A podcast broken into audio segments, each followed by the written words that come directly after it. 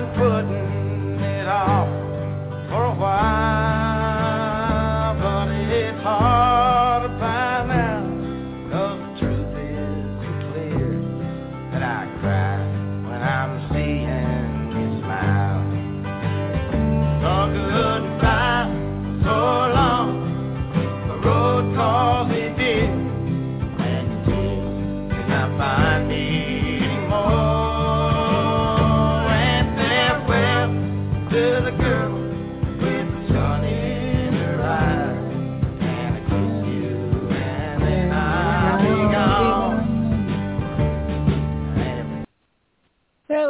Everybody, I picked that song, Carl, because that just fits the character and the character arc of the main guy in our movie tonight.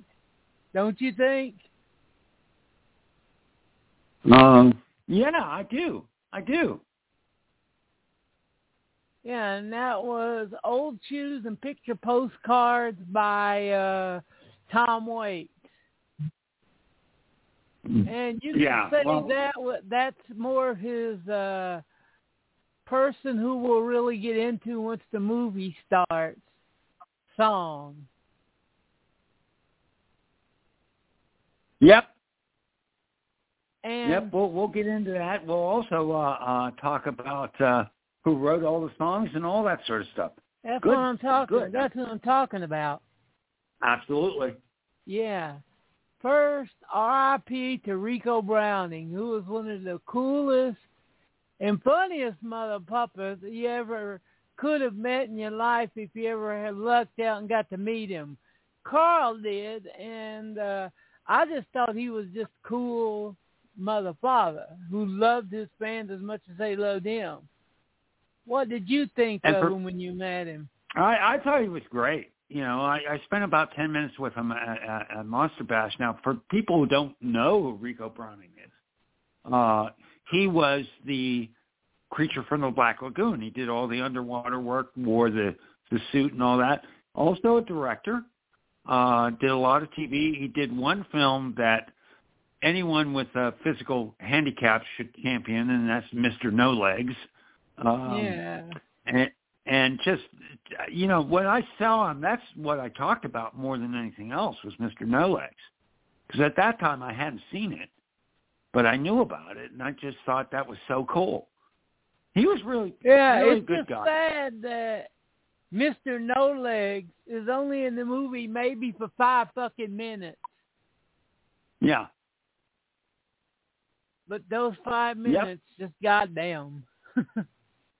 Yep. But still cool.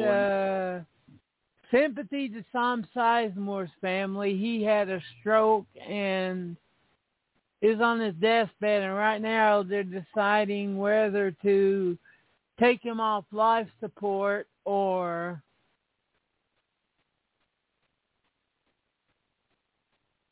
not. You know, let him die. And one of the people who we called a comedian's comedian died last week.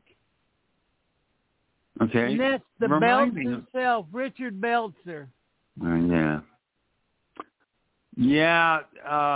We did a small tribute to him on our network when I was with TC because we both had a chance to meet him. So I actually met Belzer.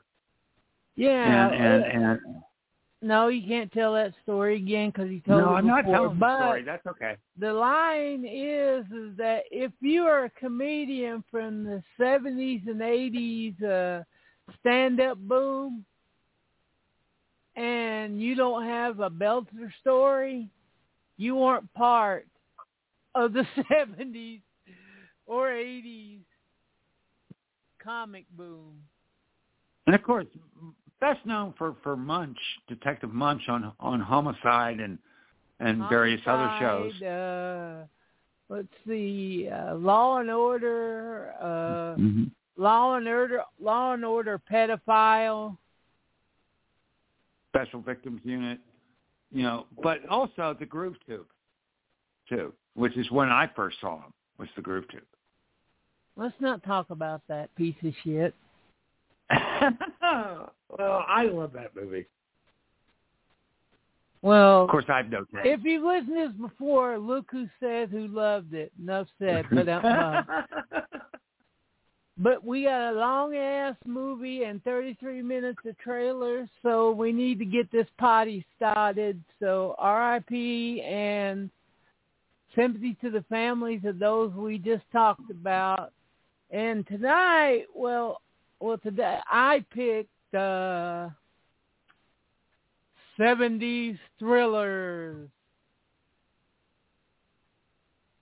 And the reason why is usually we've joked about before, and Sam Pulver joked about it, that this genre could be called, including tonight's movie Payday, our son of a bitch movies. Yeah. Absolutely. And go to Movie Trailer Madness 70s thrillers. No, 1970s thriller 70s movie trailers. Thriller trailers. And we're at 0-0, and we're about to start in 5, 4, 3, 2, 1, 0. This first one was one of the most controversial thrillers of the 70s, and I'm just surprised it was ABC who made it. No, you and I. Yeah, look, if you don't think that Sam Peckinpah hated women, one of the first shots of this trailer is Susan George's tit. I got one more chance. If you don't clear out now. And that was one of the biggest problems I had, and a lot of people had with this movie, is that it's hard to get past Sam Peckinpah's dislikes of women. Now, Stephen and I disagree about this film. I think this is one of his best, and it is very, very controversial, and it is very uncomfortable. And it's supposed to be uncomfortable. But it's not as uncomfortable as the PG-13 remake, because how can you take a movie that shit. When it first came out, didn't this have an X rating when it first hit? Yes, it did. So you're going to take a movie that was an X rating with extreme rape and violence and make it into a PG-13 movie. Something in the water does not compute.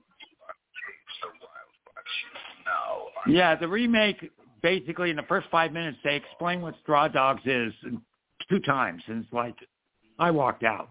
What is it?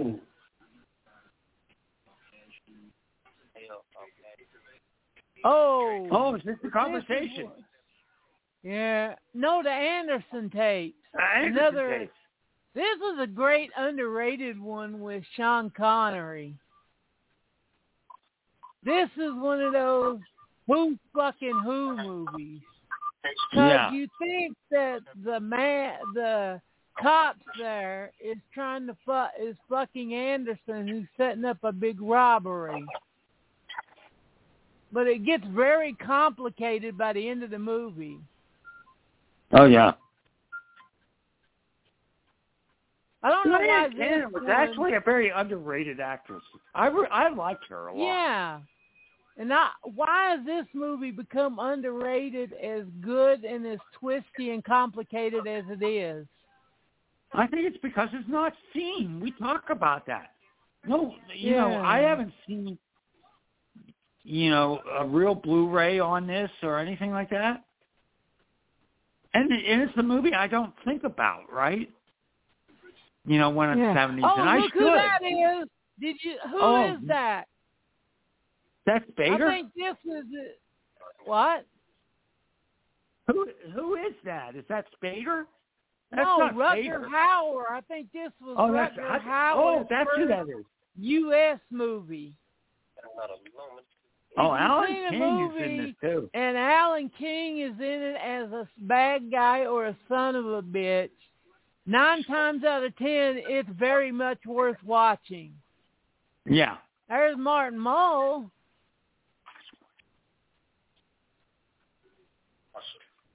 And I love this because they don't try to out-muscle each other or out-fight each other. Mm-hmm. Everyone's trying to out-think each other, which is another thing that makes a difference. See, Rutger Hauer, that was him. Yes.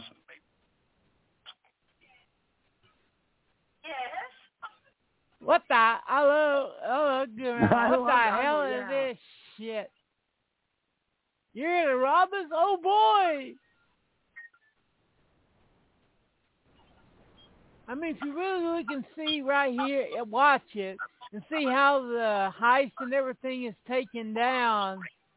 This was a very influential movie. I like that they're doing doing the split screen. Very cool. Let's get technical on this. This is not a 70s film. Isn't it? Well, it's 1970. You argue that it's 69, which I understand. But it came out in the UK in 69. It didn't hit the US until 1970. Right. This is the film that created the Cockney gangster genre. Well, it codified it, okay? There were a couple beforehand, some real good ones, too, in the early 60s. But this is the one that really codified it, that made it what it is, what we think of British gangster films today. No question. And Kane is fucking amazing in this. And when it very, very, very first hit, it was an X rating. Yeah. It's another film that was an X rating until the Midnight Cowboy backdoor thing. Right. What that means is once they took the legit movies, and even if they were, an X rating made them into an R. Yeah. And this is a very, very, very dark film. And I must say, this is another one where you don't want to see the remake. Even though Jefferson Richards, who passed away and was on our show a number of times, produced that one with Sly Stone. No. This is the only Get Carter. Period. Well, if you remember when you asked Jefferson about this, he said, I got paid nice. Exactly.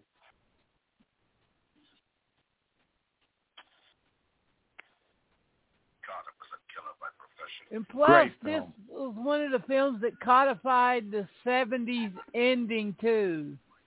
Yes, absolutely. And if they kept going another 30 seconds, they'd ruin the fucking ending. Yeah. Great film. Seriously, great film. 20th Century Fox.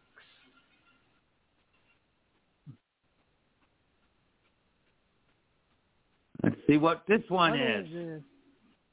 I have no idea. Oh, fuck yeah. This is mine, Kowalski. The story of a complete and utter fuck-up.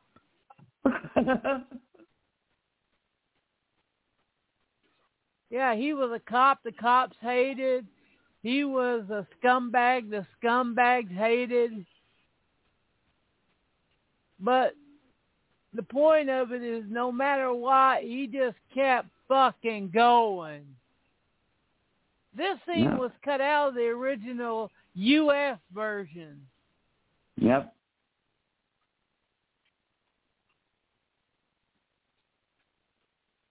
Yeah. And this has one of the most brutal. This has the most brutal ending of a car crash movie ever. with a very close second and maybe a tie with Dirty Mary and Crazy Larry.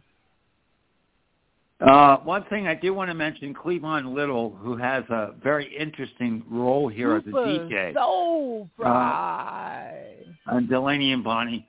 But look at that. He also, hold on. Reed, I know Mountain. Big Mama Thornton.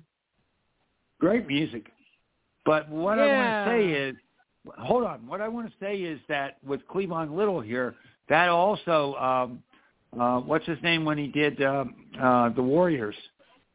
The whole thing with Lynn Thigpen as the DJ. Completely taken from this film. I forget what song it is, but Guns N' Roses off one of their songs of Future Illusion 2 uses that crash, smash, boom, the last. And in the UK version, it's not in the US, the only person that could love him was Death herself. Mm-hmm. Is this Marlowe? I think it's Marlowe. Which I'm surprised because that's a 69 they're only film. Killer Masters, which is the sequel to Marlowe. Okay. This is like the second story that they used in The Dane Curse. Right. Except this is the better version. Yeah, unfortunately, Dane Curse doesn't work for me. I agree. It's because they take two novels and try to make one miniseries out of it. This is, Garner was an underappreciated actor, I think. Oh, God, yeah. Rockford Files. And if you love the Rockford Files, you need to watch... that new one with Natasha Lyonne on Peacock. It's good. I've heard very good things about that, by the way. Yeah, she plays a modern version of Columbo. Well, Columbo. But Garner was a good... Yeah. Good, Marlowe. He was a decent Marlowe. A lot of people don't really... deal with that many times. He's never really mentioned. And I think both films, though slightly problematic, are good, solid, entertaining films. Yeah, the first Marlowe film is more loved and appreciated than the first one because of this hood, I forget his name, who goes in and busts up Marlowe's office. Yeah, that would be Bruce Lee, by the way. Yeah.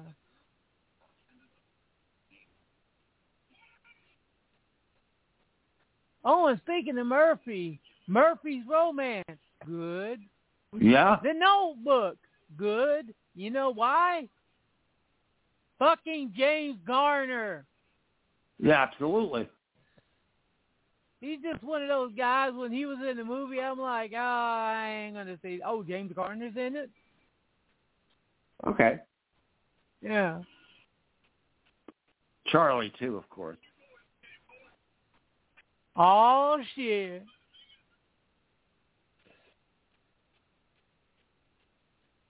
Oh, boy.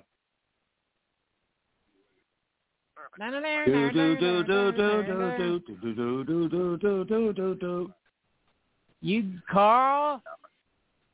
you got a purty mouth. Oh, thank you. And I'm going to give you something to swallow. And when I give it to you to swallow, you better swallow it well. What sells that scene is the look on John Boyd's face once he realizes what's up. Yeah. Those guys are still working as character actors today. Yeah. Romany Cox is still alive, isn't he? Yeah. Ned's gone. Everyone's gone, I think, except Ronnie. Yeah.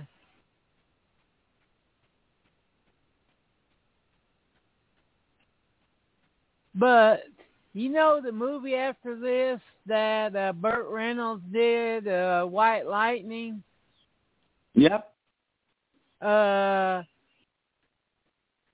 Beatty took it and played the evil sheriff in it because of this movie. Because nice. If he didn't do something different right afterwards, he would get labeled as the guy who got fucked in his ass. Yep. But the only problem I have with it is that it takes too long to kick in the gear, and it's the same with the book, too.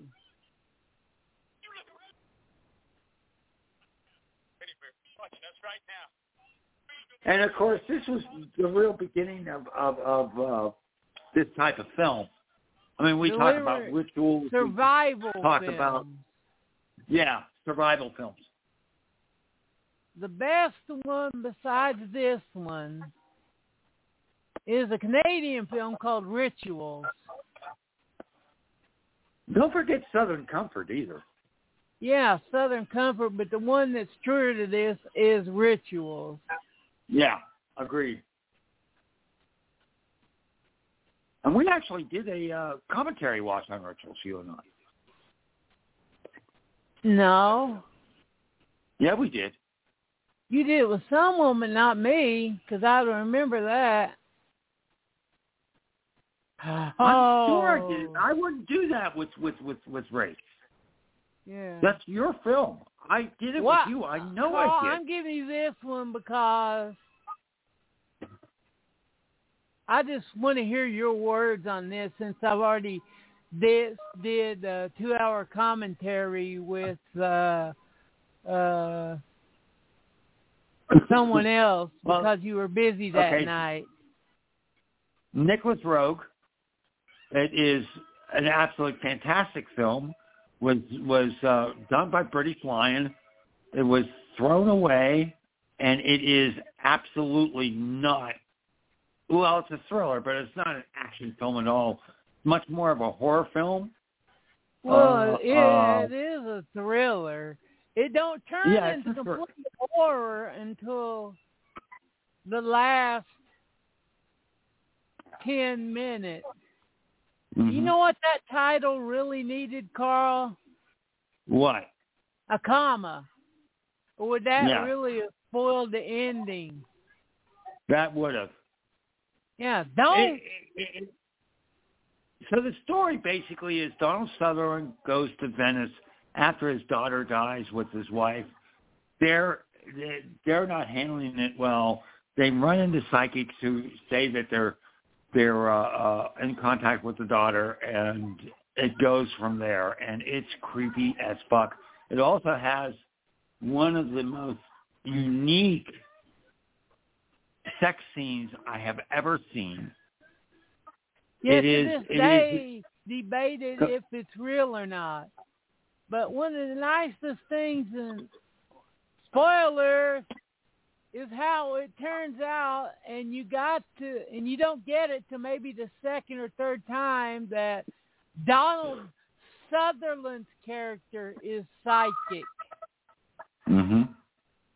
And Julie Christie, who's one of my favorite actresses of all time. Yeah. And that soundtrack. The soundtrack is beautiful.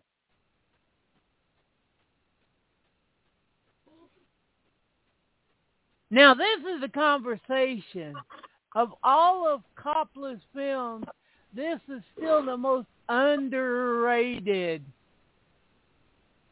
And Hackman deserved an Oscar nomination and win for this, not fucking French Connection. The other thing is Alan Garfield there, who's in that scene right there. Yeah. Should have been up for...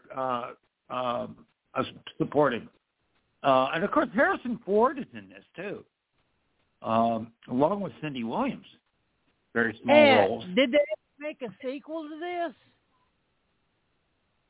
They made a spiritual sequel to it.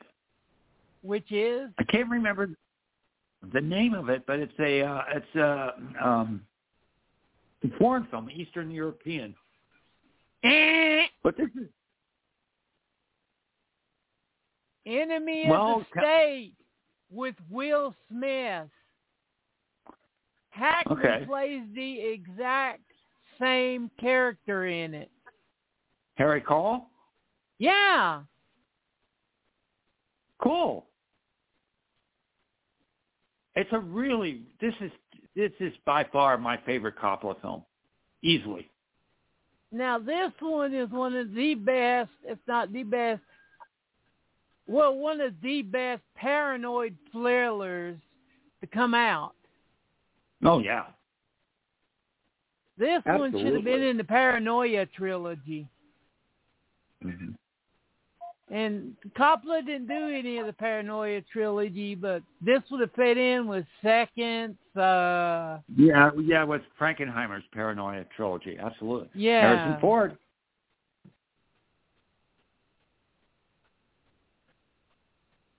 That's one of the bleakest and scenes that you can tell when he's completely lost it right there. Yeah. Especially at the end of it, right here, this shot.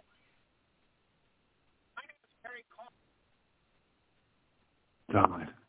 Great film. No, this is a shit film. You see that smell in the air? That's shit. It's wafting through the air. Why? Because this movie is shit. It will always be shit. Which movie is this? This is The Outfit, isn't it? No. Oh, it's Sam Peckinpah's. I'm sorry, it was a shitty movie. And see, you and I disagree. I don't think it's his best by any means, but I like this movie. It gets too goofy for its own good. I like Burt Young, Bo Hopkins, Sonny Chiba's group. Jake Young. Gary was supposed to play Mako's role, but he couldn't get out of his contract with Toei. Yeah. The one thing I really do like about this, and I'm surprised you don't, is when Khan is injured and they do that whole montage of him working. This is part of it here. No, because you live for your disability. You wrap it around you like a crutch. I don't. But to me, I like this film. Again, it's not top-notch Peckinpah by any means, but it's entertaining.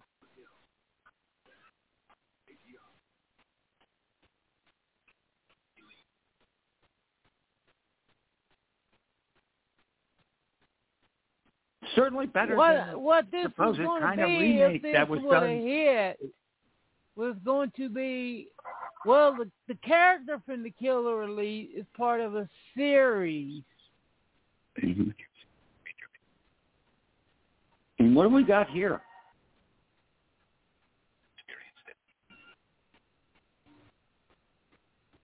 That's Jean-Pierre Belladonna. Oh, no. This may be the worst trailer on here for the worst movie on here. Oh, this is Obsession. This is Cliff Robertson. Yeah. Where it turns out and all that, and he thinks that's his wife, and he ends up fucking her. And then at the end of the movie, it turns out he's fucking his daughter. Yep. Yes, he's fucking his daughter, folks. Well, it's De Palma. This is during his, and he would deny it, his Hitch.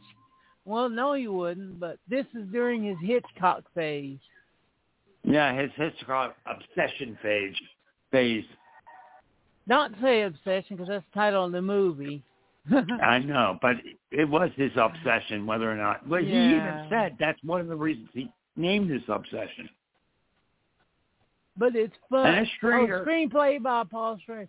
I think it's funny people accuse the Palma of ripping off Hitchcock when he has the most ripped-off shot in one of the most ripped-off shots in movie history. And yeah, absolutely. This movie will offer you ever for love for one line and one line only. Oh, and absolutely. Just the way Omar Sharif tells it. Is it safe? Is it safe? They even did a takeoff on Gremlins 2 of that. Yeah. Is it safe? I love this movie. That's a good film. Yeah. Good film. Solid film.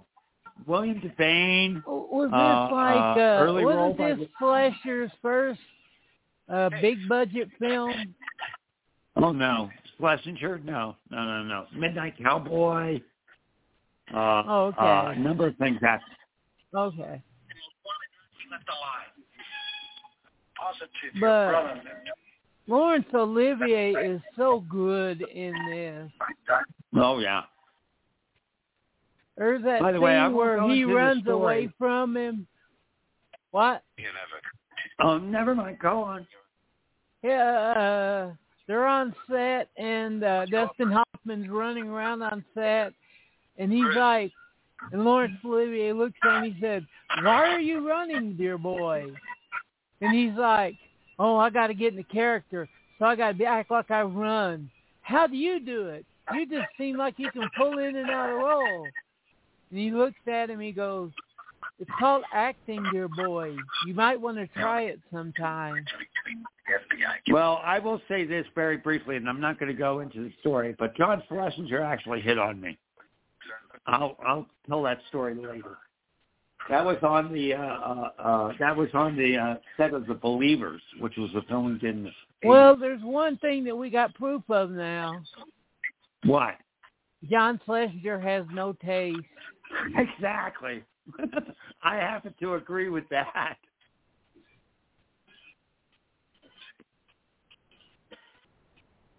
Oh, Goldman. No wonder it's good. Oh, yeah. Goldman was an underrated writer. He's made some classics that people don't put together with him. Right. Princess Bride. That's a Coleman. What is this, Coma? I hope not. I think it's Coma. I think it is Coma. Yes, this is fucking Coma. Coma started the medical shit thing. Yep, it's Coma. Yeah, and that's what this movie will put you in. Stupid. It's at the hospital. They put all the patients into a fake coma and then steal their parts to sell.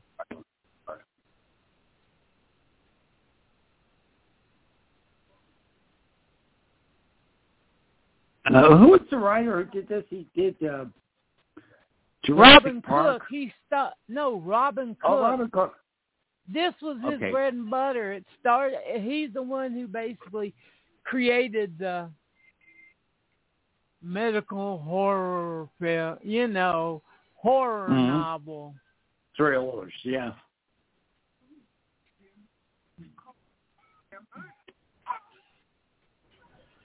I'll be like, let's stop them, but let's get me a damn liver first. Bidding now stands at $42. Yes, that was Tom Selleck. Doctor can save the life. But first, got to save her up. It's just funny how many 80s big names came out of this movie. Yeah. Genevieve Bujold, Michael Douglas, Tom Selleck. This is not a good movie. Oh, I'm not saying it's a good movie. I'm just talking about the actors are good. Mm-hmm. Somebody's gone too far.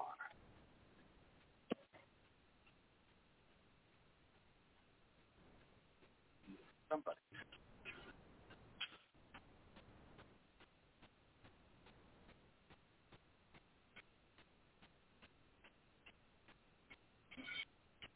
Michael Crichton directed this. Yeah. And it's also screenplay. That's who I meant was Michael Crichton. It wasn't Robin Cook. It was Michael Crichton. Okay, I'll be back in a second. Okay. Now, what do we have here? Hello?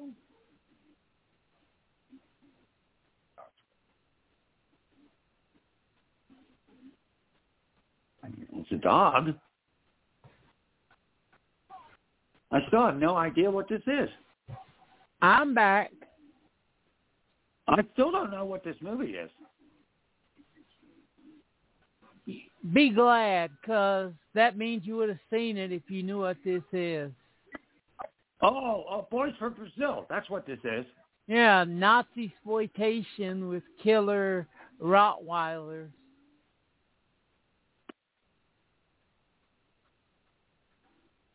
Yeah, now I remember what this is.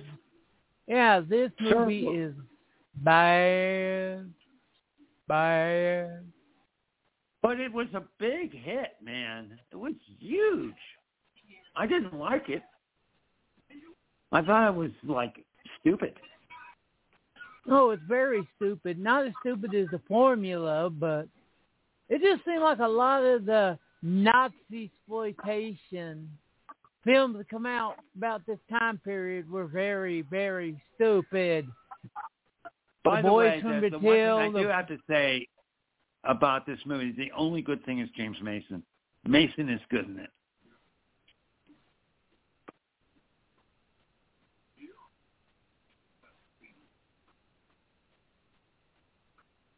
Yeah. Listen to that Gregory accent. Gregory Peck did not do a German accent to save his freaking life. Not even fucking close.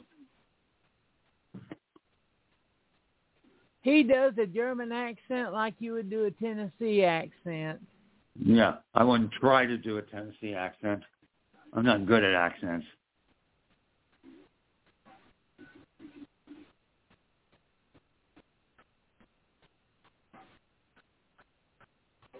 And plus, the ending is so fucking stupid. He shows up in the one that he pinpointed as the real fake Hitler, and then the fake Hitler boy gets his Doberman to bite his throat out.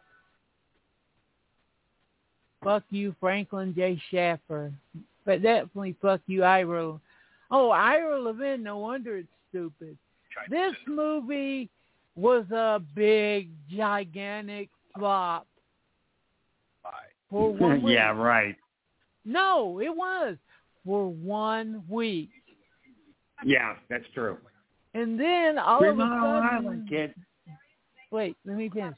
All of a sudden, during that week, what they said was going to happen in the movie actually fucking happened. 3 Mile Island.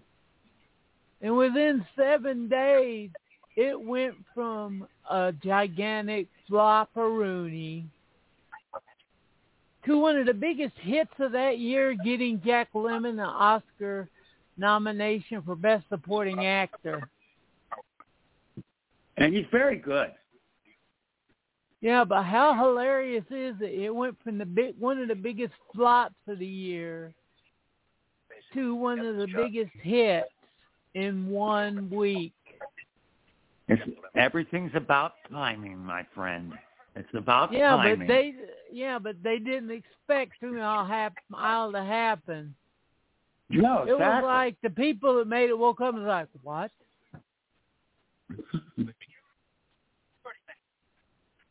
The story that you thought couldn't happen just happened. And plus, it's got one of our favorite... Wilford Brimley, too, in an early role before diabetes. Yeah. I'm sorry, but no, that was always the weirdest thing about the thing that I really couldn't wrap my head around. What? Seeing Wilford Brimley without a mustache. Yes.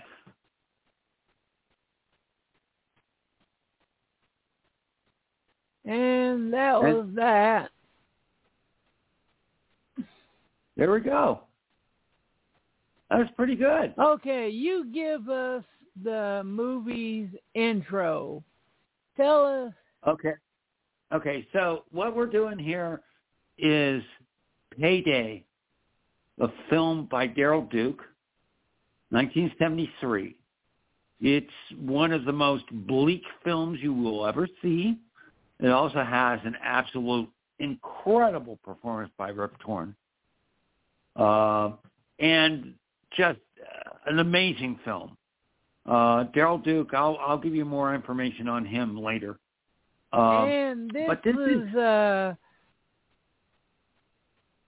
one of the first 73, yeah. One of the first big budgeted 70s redneck exploitation films.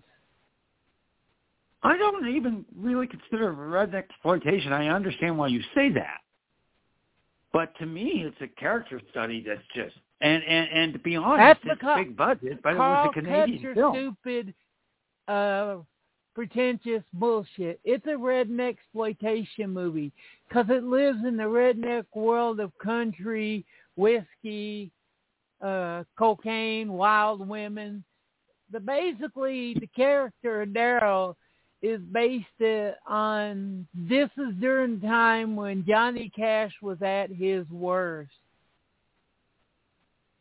when it comes to drugs. Right. And this movie played better in the drive-ins than it would at the indoors and down south. Yeah, this was much more down south. The interesting thing is it was a big-budget movie for Canada. It was a Canadian film. The other thing about this film we talked about this before. Yeah, we have. The other thing, too, is for me, I don't disagree with what you say, but to me, this is always about the character. That's, and he's just in that world. Carl, and we love you for it. Well, some of us love you for it. The other one's like, why don't you just take him out back and shoot him? I'm like, I ain't got a gun. Well, you know, you're the one who keeps calling me back to do this, so, you know, hey, you must like me. Well, when you're constipated, you pray for every turd that you're going to get. Oh, absolutely. But in all seriousness, we're on YouTube at OOO, and let's get going in 5. Oh, hold on just a second, just so people know. This is the way that you find this on YouTube. There are 2 paydays on YouTube. You're going to have to put in Kalka Paiva Payday. And I will spell that, P-A-L-K-K-A-P-A-I-B-A, Payday, because this one has no commercials. Yeah. And it also has Finnish subtitles. But this is the way that we can do it without commercials. So just make sure you do that. Or Palkapaiva, P-A-L-K-K-A-P-A-I-B-A, Payday. And there's another reason that you're predisposed to love this film, but we'll get into that once it starts rolling. Well, I'm ready when you are. So. And here we go in 5, 4, 3, 2, 1, go. Here we go. And here we are outside of a redneck bar in the early 70s.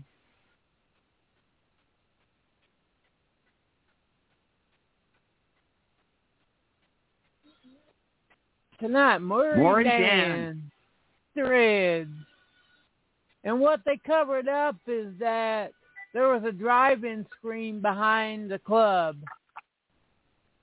That's why they... There he is, Rip. Yeah.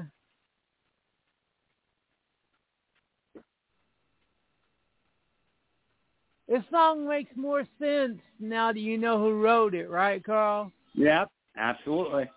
Three girls.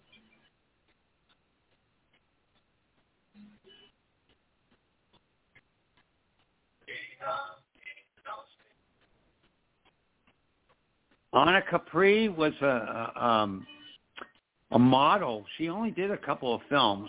She was actually in the Terry Southern film Candy. God help her. Let's not talk about that.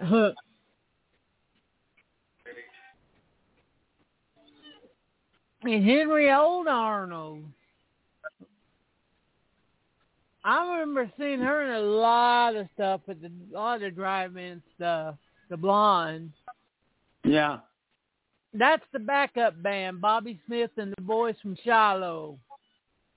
She's only a country girl. Now, that's actually Rip Torn singing, by the way. Yeah, you can tell. Because he's a hell of an actress, but... doesn't sing exactly really well.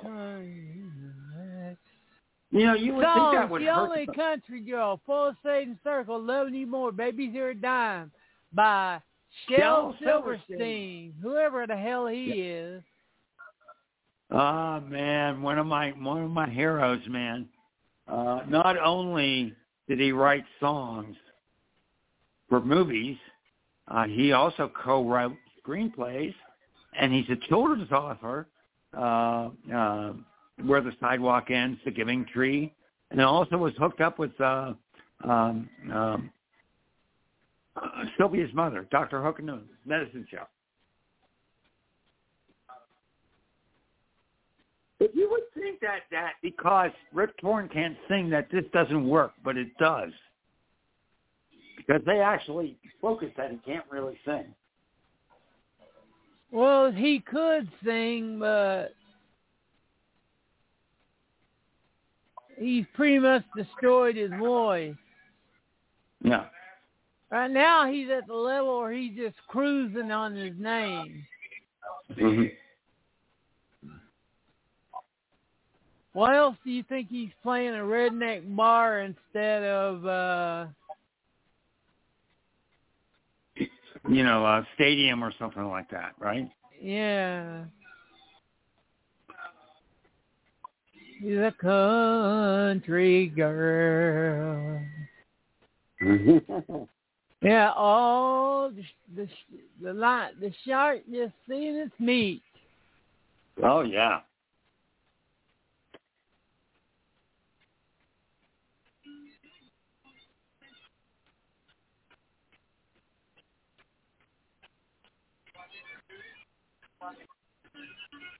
And yes, it has Ukrainian subtitles.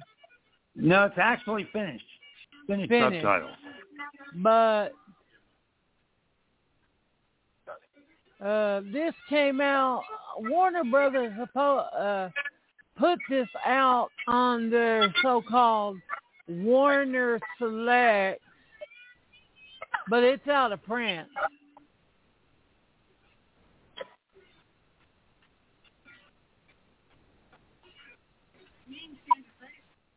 Sandra Butterfield, everybody comes to Sandra.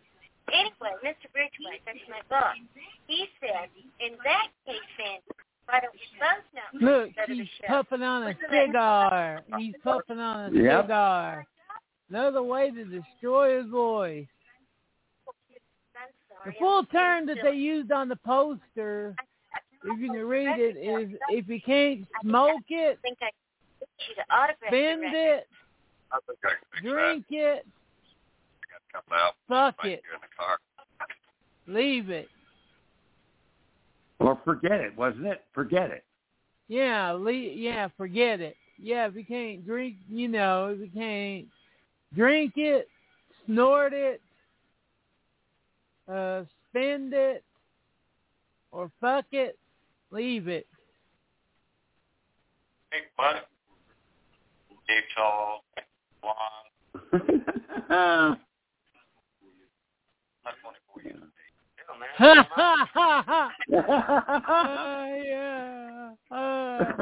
Hell, man, so am I.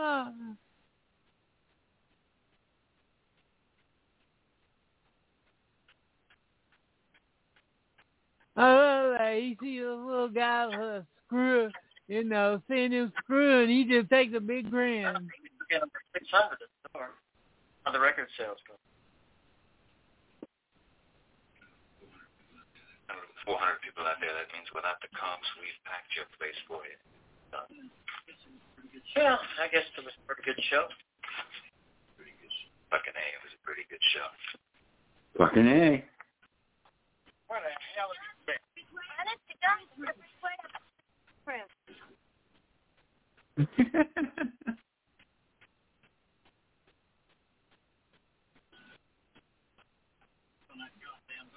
on that goddamn door 2, 3 times. Did you hear me? No, I didn't. I didn't hear a sound. See, it's a redneck exploitation. They say, goddamn, fuck it. Figured we should get a piece of the door money anyway. Dr. Moore. I'm with the office.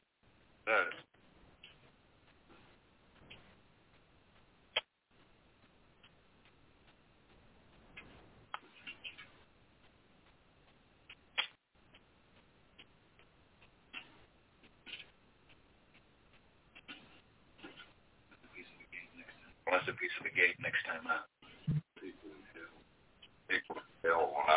Hell yeah! One of the things I like about this film is take a look at the faces. These are faces you don't know, so it makes them more real to me. And also the sense of time. This is in the 70s. Yeah. So the idea with the large collars and everything. You know, and the ties. I love that.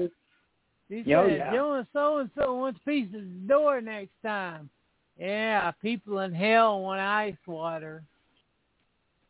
Yep. This is what, an authentic Southern experience. Using terms like, you know, knocking the goddamn door, people in hell want ice water. I asked him for Dr. Pepper, and he just stood. Oh. That son bitch didn't get here no goddamn Dr. Pepper. Well, that makes it Southern, that's for sure. That's when Dr. Pepper wasn't all across the country. It was basically down south. Yeah, well, it was not even down south. It was Texas.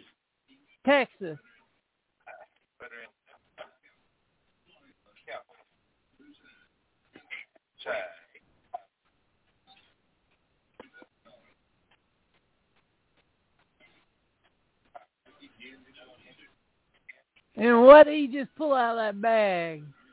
That would be Kentucky McDonald's coffee and Colonel Sanders. He pulled out Colonel Sanders at first. Oh, look at the wood paneling, man. It's the 70s. Hell, Mom's still got wood paneling on her walls. Oh, yeah. The interesting thing, too, is you take a look at the women in this, and they are basically used. So you would think that they get the most gorgeous women and that sort of thing and push the TNA in this film. And they don't. You know, look at these people. They're real.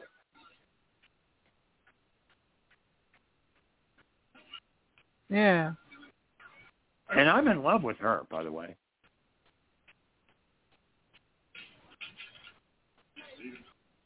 I hope the son of a bitch knows how to count so he don't forget to steal. Mm-hmm.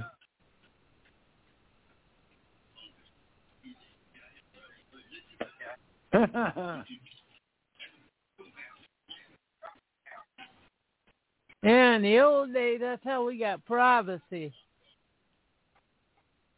We prayed we had a phone with the wrong cord, long cord. Mm-hmm. Absolutely.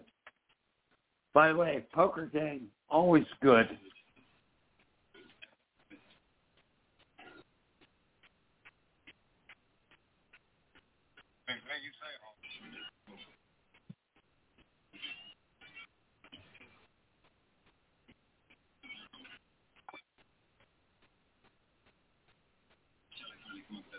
Shall I finally come up with that letter that you might want to look at? Look at the letter. Oh, God, those cheap hotel beds. Oh, yeah. Tommy says he's 5'2", so when we get to Nashville... That shirt that Rip is wearing is like, I need sunglasses. That's the way they wore, the country stars wore that shit. Oh, yeah. You should have seen some of the tacky-ass clothes I got in pictures from the 70s. God help me. No, listen, I lived in the 70s. You should have seen some of the shirts I wore. Good fucking God. Man, maybe the Johnny Cash special. What do you mean, man? What do you mean, man? Well, the country cousins are booked. But I've heard Molly Jackson's leaving the group. Besides Molly Jackson, there's no group, so there's an opening maybe. Joyce said, Johnny likes your payday. Big opportunity. What the hell is worth hanging about? 3 months. So, the interesting thing is, you notice who the name they just dropped 3 times in this scene. A couple of weeks break, we do the Opry. Johnny Cash, Buck Owens. They made on the road. Johnny Cash. 4. Yeah. You sock that in solid. Otherwise, book us through the Northeast like we planned. It's over, Halls.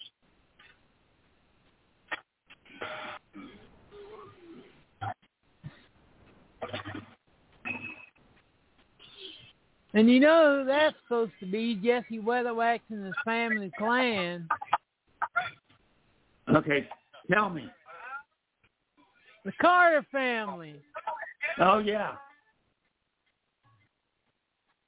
This is basically, and you can just tell how he's acting and the way they name dropped it. He's playing Johnny Cash during his worst spell of drunkenness and drugs. Yeah. Where that meme comes from, at one, he's like, you know, you don't give a fuck like Johnny Cash doesn't give a fuck until eating a whole birthday cake by yourself in the bush outside your house. That's a hell of a fight, picking and grinning. That's how June Carter looked back then. Mm-hmm.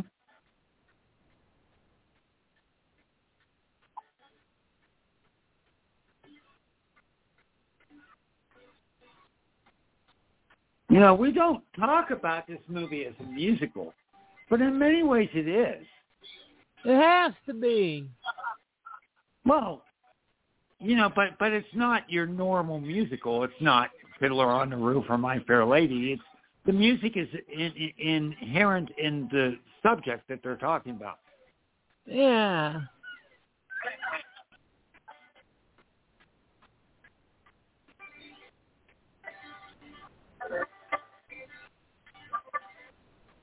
Well, I told you, have I told you once that my great-grandfather used to play with Grandpa Jones when he'd come out to the house to visit? Nice, yeah. You did tell me that. And before he married my grandmother, my grandfather played with the Sons of the Pioneers. One of the later versions. Now, we had a guy, I was just talking about this with TC at one of her music shows, but a guy in a music store by the name of Randy Bethune, who played with Doc Watson and with Bill Anderson, and actually became the house banjo player at the Grand Ole Opry, but unfortunately died of brain cancer about 6 months later. They have a plaque to him. And so he was the reason I became really interested in bluegrass as opposed to country. What was that movie documentary on the session players? I can't think. Which one are you talking about?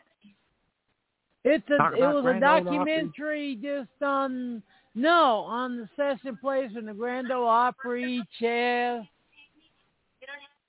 There were a bunch of them. There were separate ones. There was one on Motown. There was one on Stack. But they were separate ones. I've never seen one about the Grand Ole Opry. Well, it was just a movie on the session players, period, you know. Okay.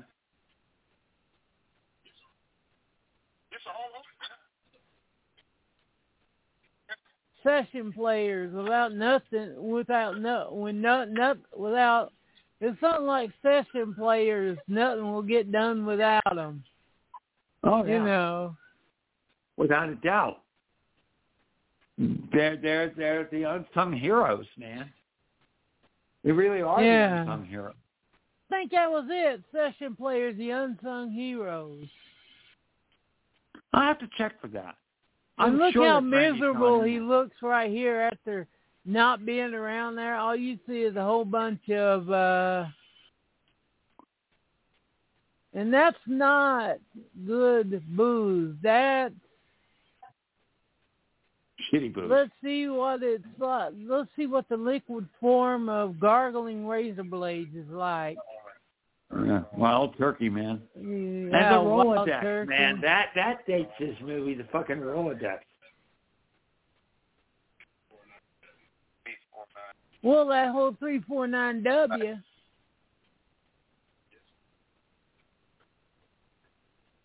This is just right before the area codes kicked in. Right.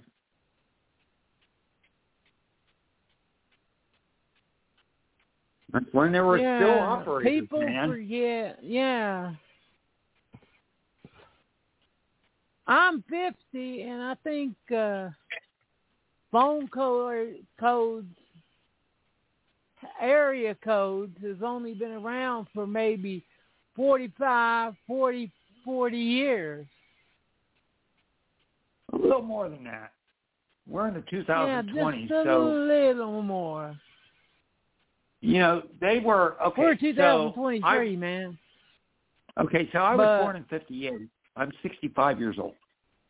I remember talking to operators well into the early 70s. But I think by that time there were area codes. In fact, I'm sure there were. Yeah. And if you went to a hotel like that, you didn't even bother trying to find something on TV. Because there's no way you're going to get a good signal.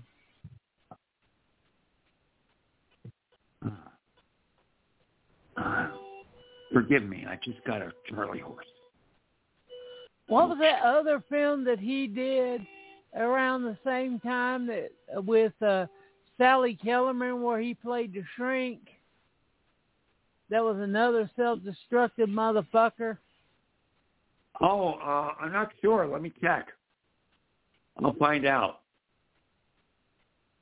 Yeah, it's the one, I think it was one of the first mainstream film. Well, it was the first mainstream film to have a fully lit blowjob in it.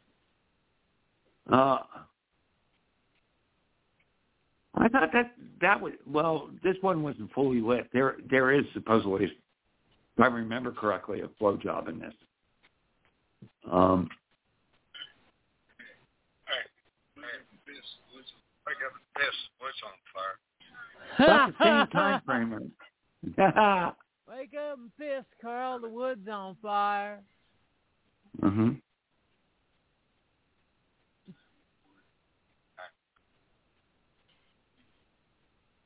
Tropic of Cancer? Yeah, he was in Tropic of Cancer.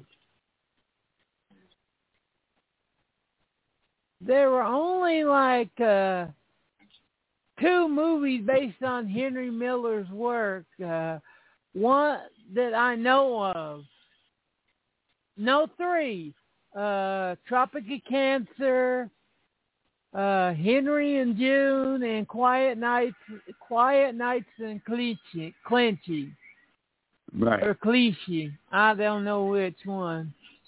The Colonial Inn, I know those places.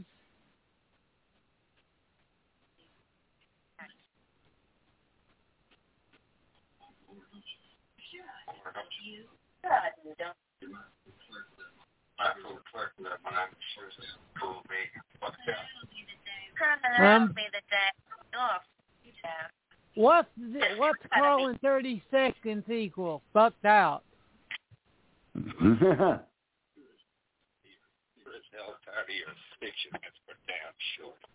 Miller High, no, Miller Gold.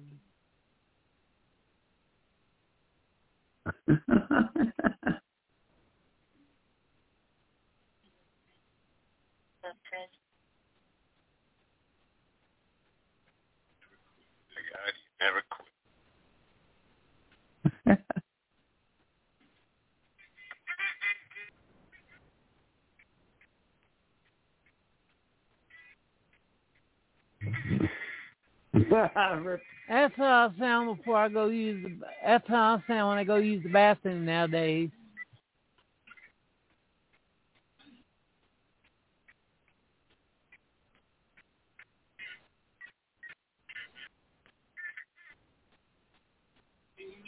You want to fiddle fuck around all day? We're gonna shoot some birds. Torn. This is basically Rip Torn's character's bitch. Yeah. Hey, there's Carl. A turkey. And that's a beautiful Cadillac. It's a little bit quiet for you, the usual kind of Cadillac country singer cars that you would see in the 70s. This is an interesting relationship.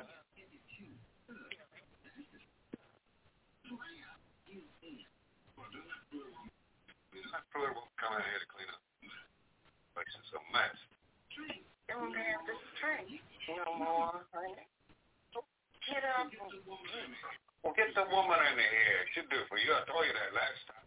You have to spend the money, too, don't you? Getting your money all right? Down all the time, honey. I don't give an ounce of thing most of the time. You are right that this is a Southern film. I'll give you that. Oh, I'm going through this mess right now with my mom. Yeah, I know you. I know. And give her my love and give her a big hug for me. Yeah.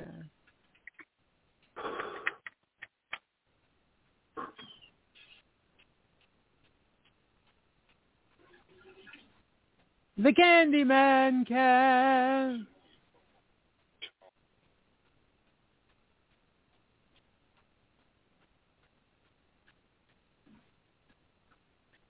You don't ever come to see your mama anymore.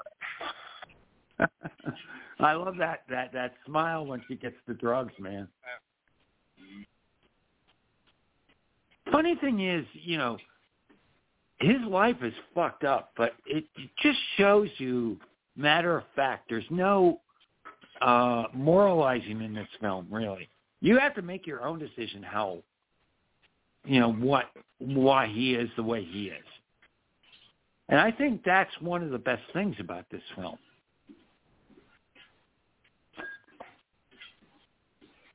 There's so many movies are so manipulative and tell you how to think and how to react, and this does not. That scene right there just gave me a headache. Because I can remember No Names lying next to me on the floor.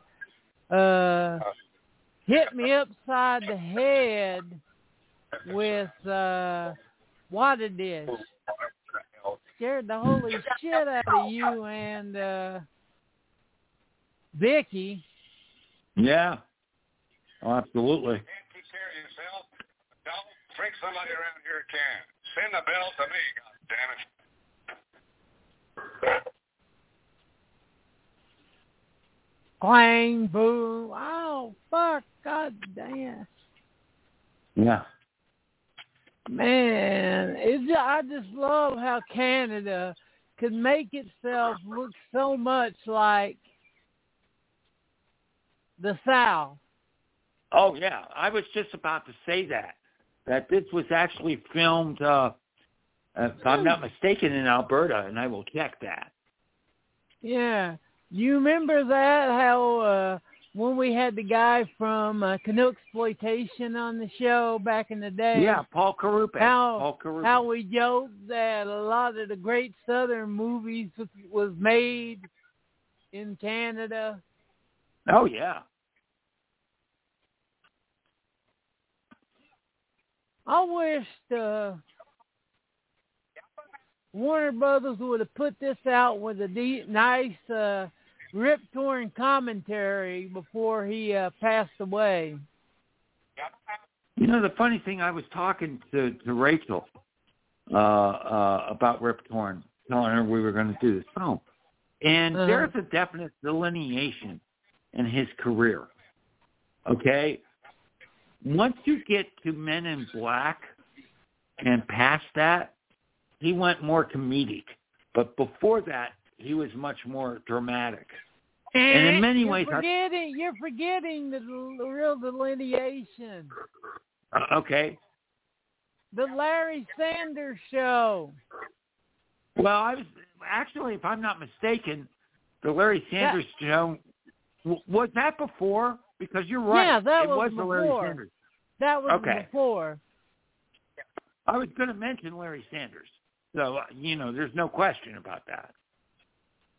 There we go.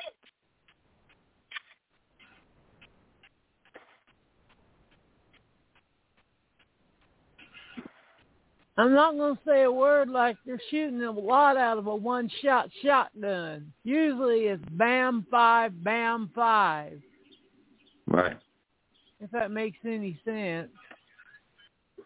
You know, I just noticed something. It's been a long while since I've seen this film. Tell me if I'm wrong about this, but I see some connection between this and North Dallas 40. You're wrong. Think about the beginning of North Dallas 40, where they all come and they're going to shoot things, and it's all Southern, and that there does seem to be something there for me, anyway. Now, wrong. You only look through your eye. You don't look on outside eye. What other eyes am I going to look through? Am I going to look through yours? No. You're not going to look through mine. No, you got to look at the painter, what the painter intended, what colors did the painter use, what kind of mood does it look like he was in at the time? You only look through your eyes and your point of view, and anything else is not worth your time or bother. No, that's not true either, because I'll listen to anyone. But I still have what's a decade? The decade's the 70s. No, the decade is how long I've been working with you. And if I haven't watched you watch a movie and understand your point of view and your restrictions of a point of view in a decade, then I should just quit this job right now and just say, fuck it. Well,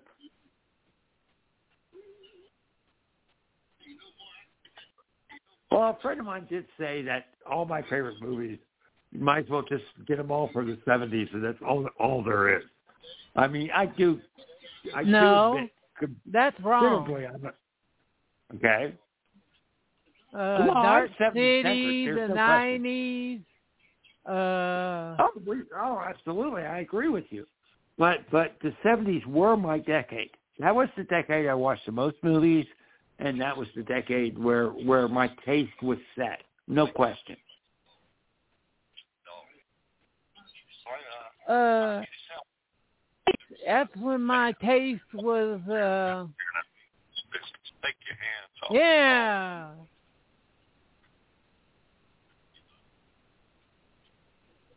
You don't fuck around with a man and his dog. Take more than that.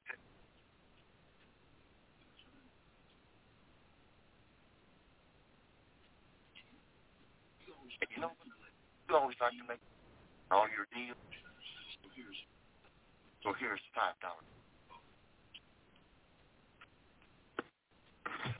$5. Oh, here we go. You don't fuck with a man's dog. I live in the area where a motherfucker got off for murder because he shot a man who shot his dog. Yeah. But what's sad, there's a bunch of movies that we're just marking off the list because we couldn't find good copies or copies, period, before now. Yeah. It took us around 10 to 11 years to find Book of Numbers. Yeah.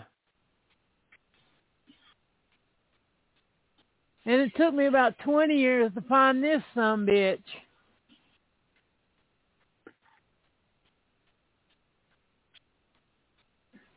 Yeah. You know what I mean? Seriously. Oh, yeah. I mean, I remember seeing this on HBO, probably 75, something like that, 74, 75. And I saw it like twice while I was running on HBO. I haven't seen it since. Yeah. And I remember seeing it and just like being blown away, like, motherfucker, this is a great movie. Yeah. Well, early VHS basically told me that the what best kind of taste to have is no taste. Just go to the damn buffet and try everything. Well, you know, that was the same thing with her. I was just going to say that's the same thing with early HBO with me. You know, because in the 70s it was all about getting like as much content. Yeah, and you didn't move off of the 70s. The worst thing that happened to you is you didn't have a VCR and you didn't delve into VHS in the 80s.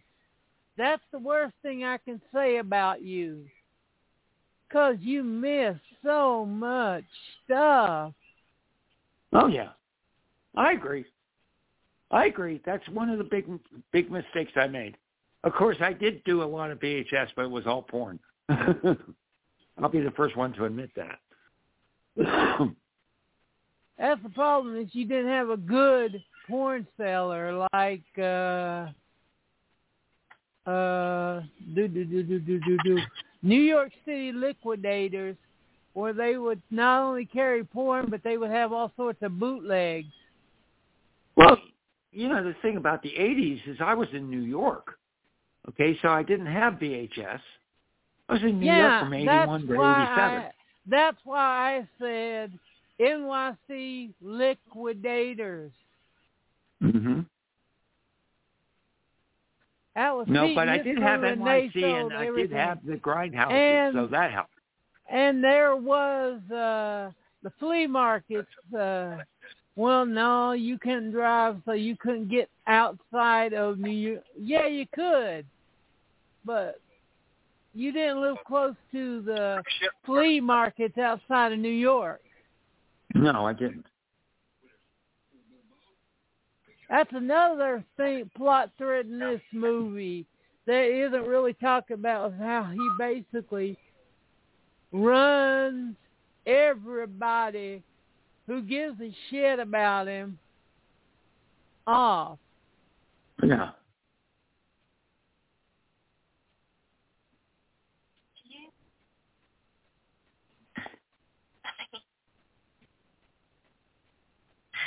What is that mark on her face?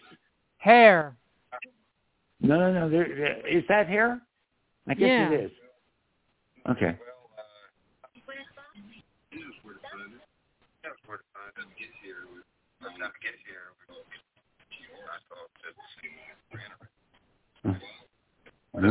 He's always on the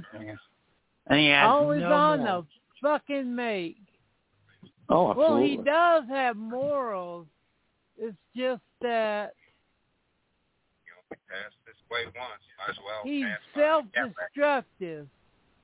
Oh, yeah. Great.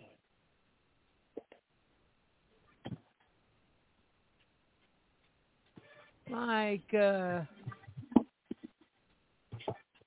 Schlitz malt liquor. Ah, God. The Champelle of beer. Shit. The Champelle of beer.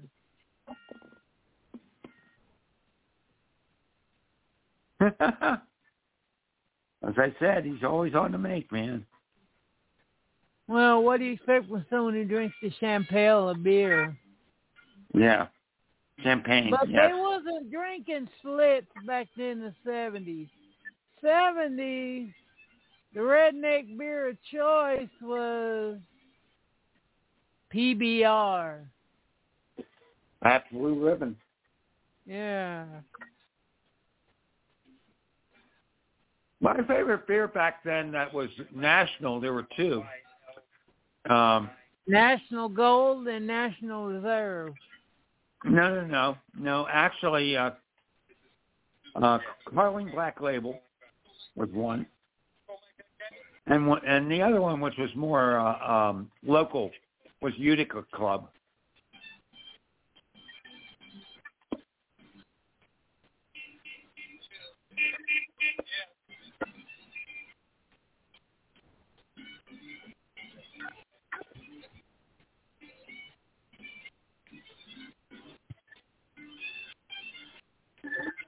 Yeah, I still say Rip Torn should have got an Oscar for this. I agree 100%.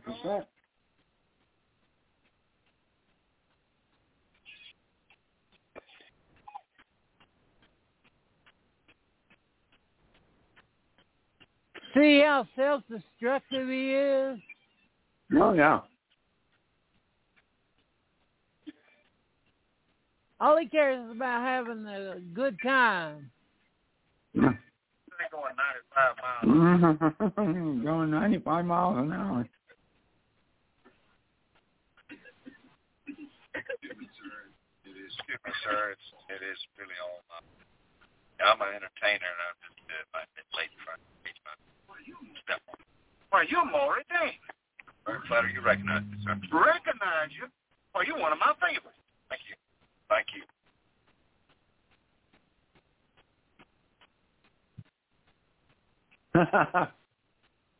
Well done. Thank you. Good to see you. Glad to meet you. David. Maybe Blackstone. Not bad, 85. What happened? I have nothing piece to it. Sorry, I heard it. Billy Lee said they got a piece. He gave it to the band. So he just like I can get away from home. But make the deal. If it works out, we'll use it. Hey, like yeah, he gave his band the clap. Yeah.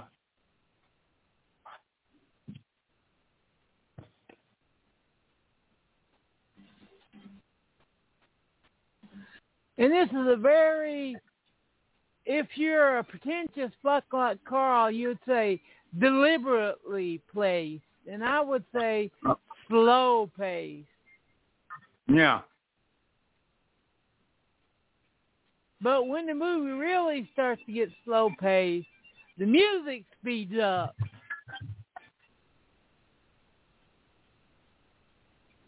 Oh, God. Cowhide leather seats. Hell yeah.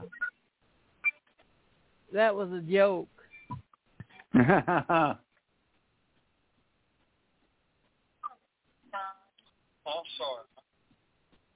sorry. Don't bogart that joint. You got it all wet.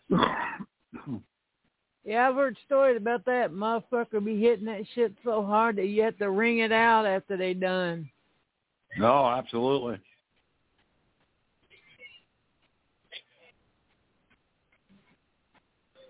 God, drinking and smoking and that while driving.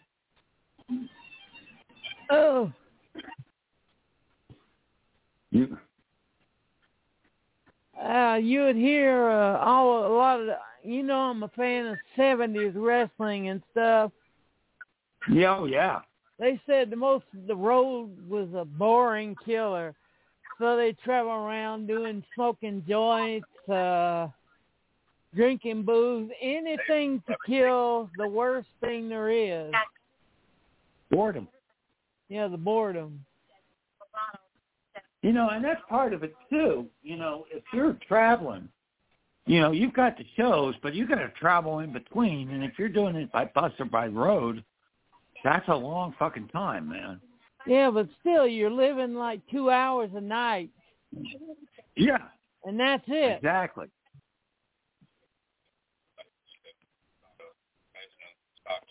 Fresno, Stockton. Yeah, we're going to go visit Vicky now in Fresno. Well, I will.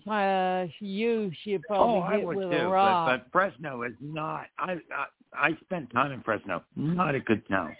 Trust me on that. Well, Fresno and Bakersfield, that was Buck Owens' country. Yeah.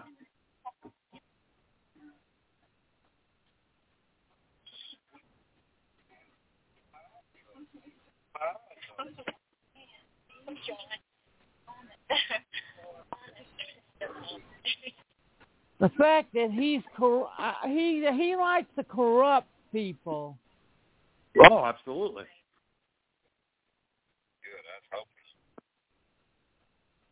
But yeah, I can see why this would play like gangbusters down south. But once it left the south, they'd be like, "What the fuck is this shit?" You know what I mean? Mm-hmm. Inside its circle, it makes sense because they probably know what the fuck is going on. But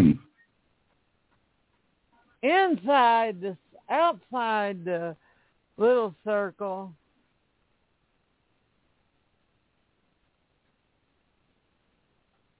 hell yeah, cuz. Doing it right next to his fucking wife, man. You know, at this point, you know. What? Go. I just said, you know that this is going to go bad sooner or later. It's going to go real fucking bad. It already has gone bad. He lost one of his leads. And he's going to lose everyone, and you can tell just by the way he acts. So it becomes, you know it's going to happen. So it's like, why do you keep watching it? Because he's just such, there's just something that you have to follow him with.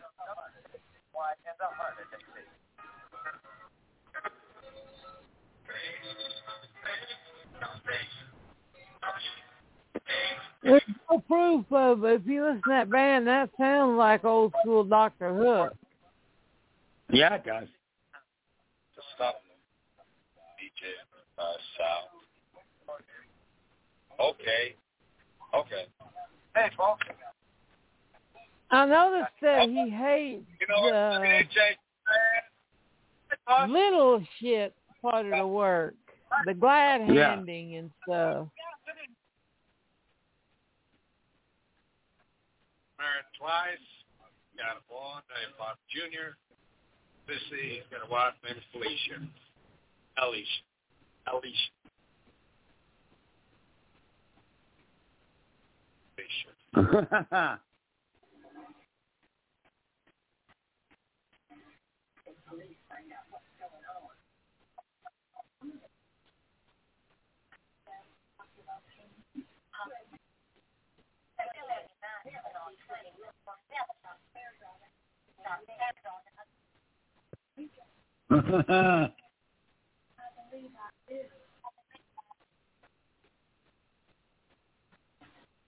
Ho, ho, ho!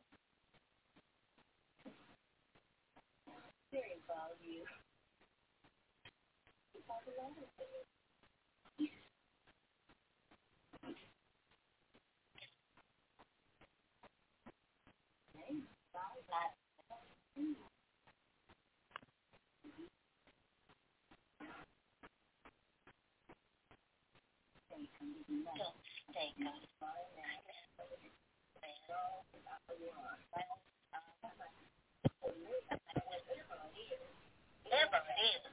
It will have nothing to do with you. Oh. Damn.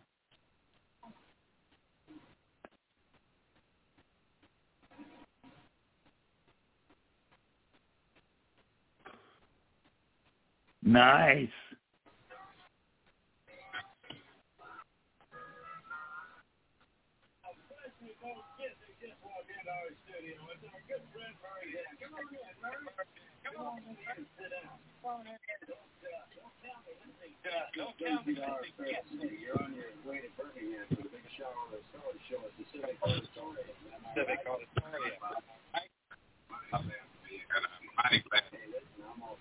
Hey, listen, I'm awful proud that you found the time for your business.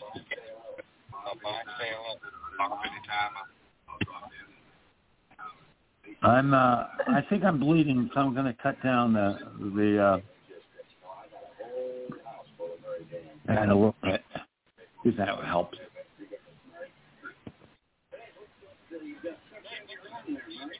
Looks like game birds of some sort. This is quite a shot over at that time. I just brought him over to you. I can't say how much I appreciate that. That first quail tastes mighty good. I see you've brought along another copy of your latest album, Bruce. You're bleeding a little bit. I think that might be you, Stephen. Who cares? Yeah, true.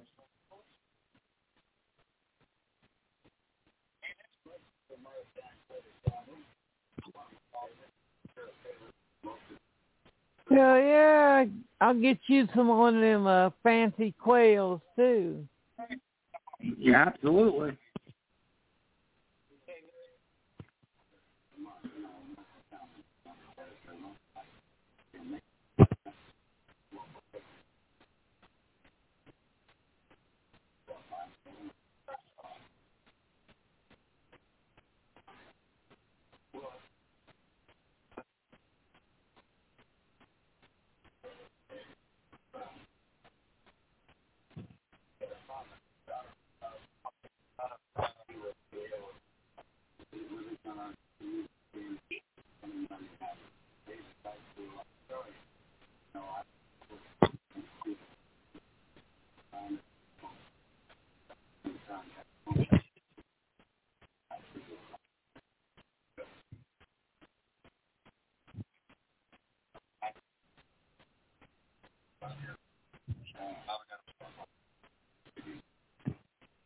Yeah, all this glad handing and all this stuff he does, you can tell that's not why he's in it for. Yeah, payola. Yeah.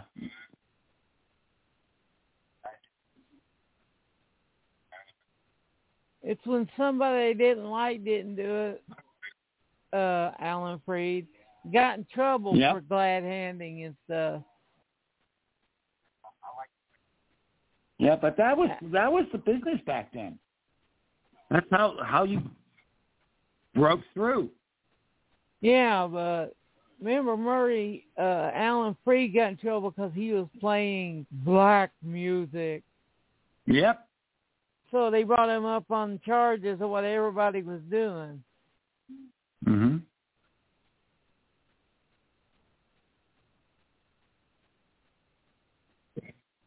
See how much he hates that glad hand and shit?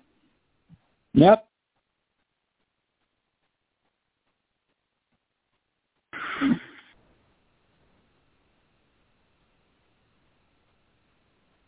Yeah.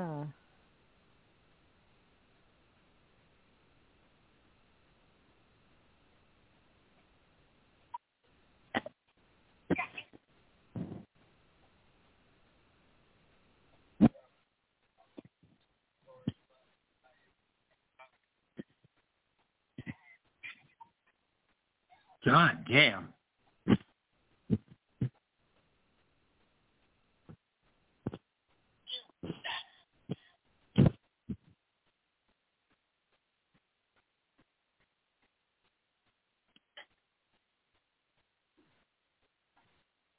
She was being a BNR. Yeah, she was. Absolutely.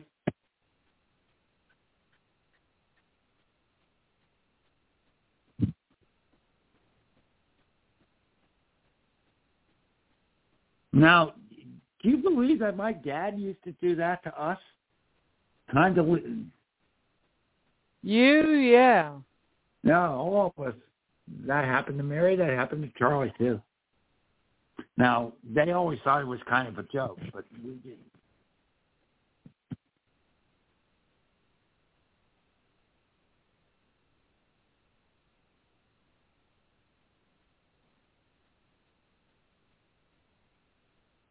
Oh. Ouch. Like I said, because I think I've done this to you about 2 or 3 times. Shit.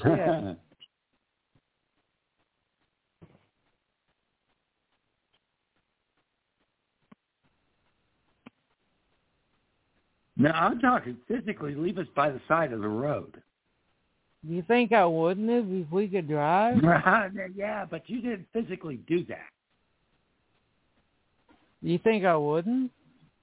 No, I think you would, but you didn't do it, though. Actually, I wouldn't stop the car. I'd wait till I get going down like a good soul 20 or 30 and just...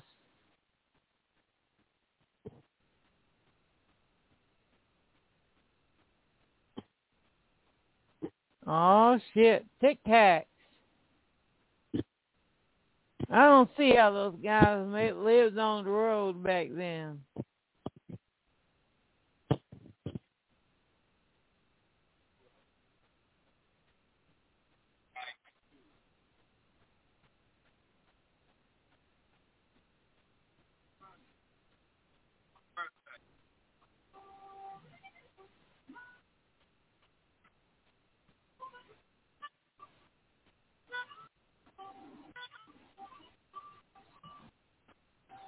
Like I said, wrestlers or musicians, I don't see how the hell they lived on the road back then. Oh, man. Rough.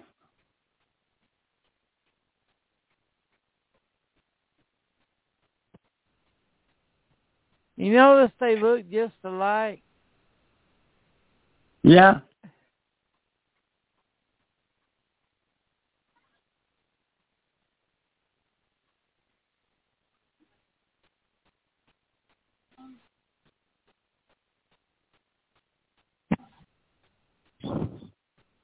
Yeah, men make good cooks unless their name is Kafer. But now I have a question for you, and I'm looking right now. Who is this actor? I don't know. I've seen him in a few things. I'm gonna look right now. I gotta find out who she is. Oh, she. Yeah. I don't know, but I know I've seen her in some stuff. Probably Knutsploitation. That's not Anna Capri. Anna Capri is the blonde.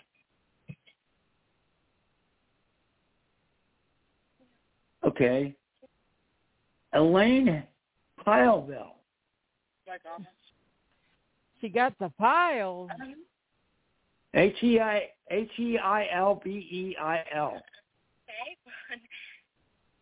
Hibble. And that's who he is.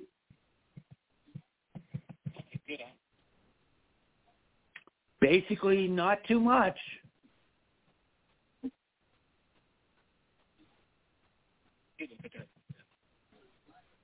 Lots of TV, particularly Canadian. Yeah. Got all the prices. Once you get into the Canadian directors, they would have the regs who they would use over and over again. The only one I know that didn't have a stable of red records was that Cronenberg guy. Yeah. But basically, this is the only movie theatrical she did. Everything else was TV movies or that, and she didn't do a lot. Dancing and all round, crusty. You've got to go to just to the 1 second. No, I mean, she was, during the 70s, she was in the Rockford Files for episodes, so on and so forth, right? Yeah. Well, that's one of the big things to get if you got an episode of Rockford Files. But the problem, you know, medical center, Owen Marshall. You keep forgetting, and I really haven't thrown this up at you as a thing. If you was on TV back then, there was no way in hell you gonna get a movie job because they considered TV as the nigger of the acting profession. Oh yeah, absolutely. But she's really good in this. And it's the only thing I've ever seen her in. She's awesome in this movie.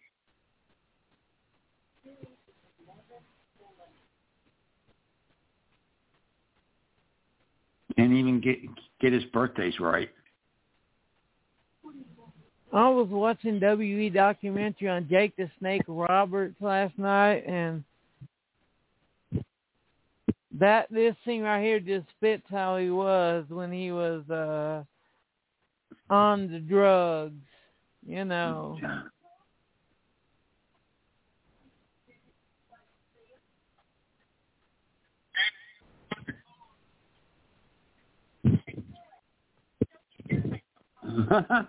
She's got a point. If you remember,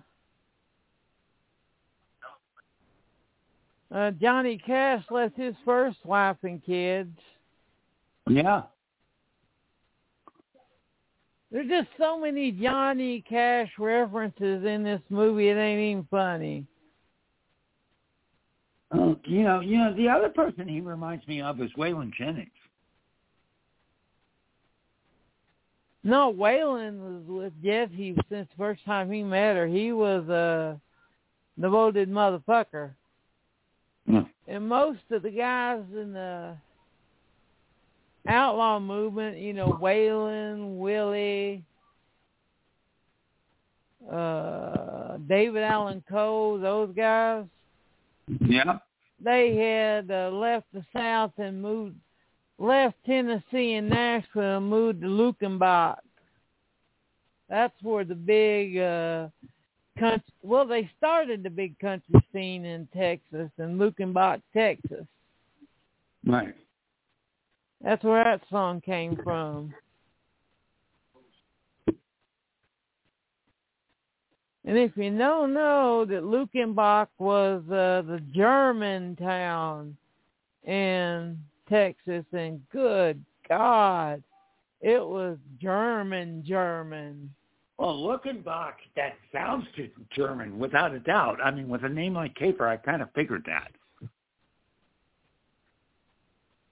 No, I mean, it was, back then, it was a little German village. It had the Lederhosen dancers, the houses, like in old Germany, you know. Mm-hmm. If you really want to see what Lukenbach looks like, look up The Naked Witch by Larry Buchanan, because he filmed that whole movie, and it was a story about the tale of the Lukenbach Witch.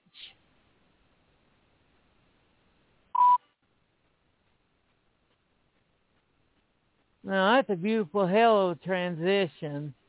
Oh, absolutely. I love Daryl, when directors... Go ahead. Yeah, I was just about to talk. Go ahead and talk about what you were saying. I'm sorry. I love it when a director doesn't waste a great sunrise or sunset. You know, they're there and they see it and they're like, God damn, this is going to be one hell of a sunrise shot. God damn, this is going to be one good of a sunset shot. And with that, Carl knows more about the man himself. Tell us about the director of this. Okay, the director is Daryl Duke. Okay, Daryl Duke is someone that's not well known, but he did two great films. This is one of them. The other one is a great Canadian thriller called The Silent Partner with Elliot Gould and Christopher Plummer. And now he did other films other than that, but he was born in Vancouver. Wait, let me say something real quick. Okay, go ahead. The Silent Partner has gone from an obscure film to pretty much an alt Christmas classic. Yes, very true. Very true. Okay, go on. But Daryl Duke passed away in, just a second here, 2006. He was Canadian, bred and born and stayed there. So everything he did was in Canada. And this was his first big film that he did. He had done a lot of TV. Now, after that, he did tons of TV and lots of Canadian TV. But then he did a film called The Silent Partner in 1978, followed that up with a film called Hard Feelings in 81, and then finally Taipan in 86, which is not a really good movie.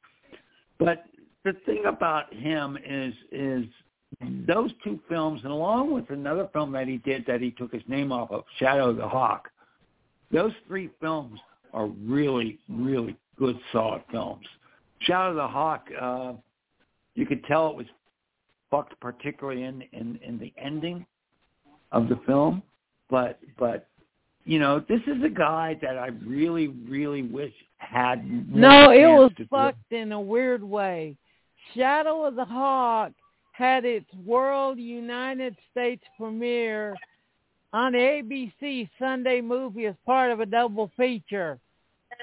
Yeah, I know. They never released it, the theatrical cut here in the U.S. They did in Canada, and by the way, it was up for a Canadian Genie Award for Dan Michael Vincent, I believe, if I'm not mistaken. No, Dan George.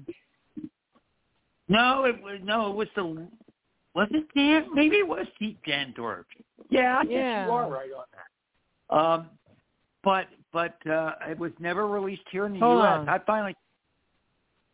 Go on. Okay. I finally saw it on HBO, but that was the cut version. So I finally got a chance, to see the uncut version on of all things VHS, and that was really good. You know, when a film is up for a Genie, as an acting award, which is their Academy Awards, and it's like just thrown in the toilet here, something's wrong. But there's Daryl Duke. Three really good films. And I recommend all of them.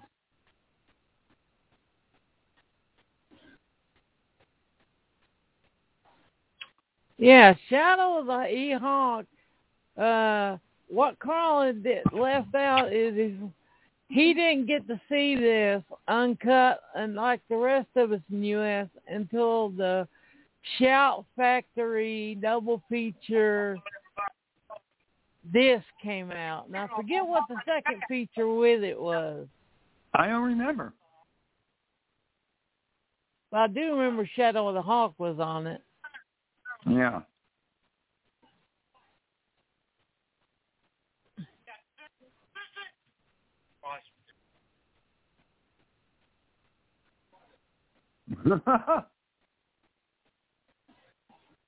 Yeah, I love it. Back then down south, you call someone a sissy, then you're asking for it.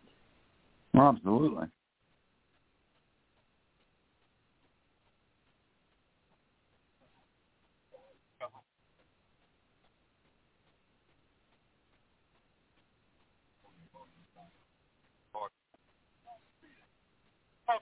Oh.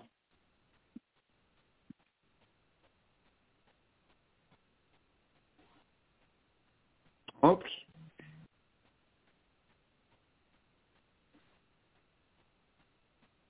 Oh, shit.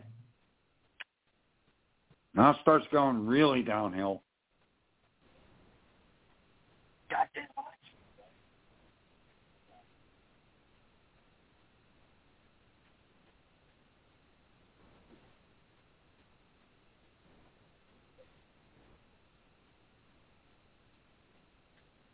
He like, yeah, he don't even care. He just tells them to fix it. Fix it.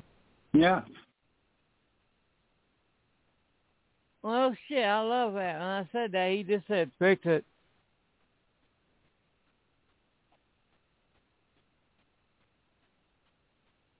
Well, that's what fixers do, and that's what this guy is. Don't do it. Don't do it.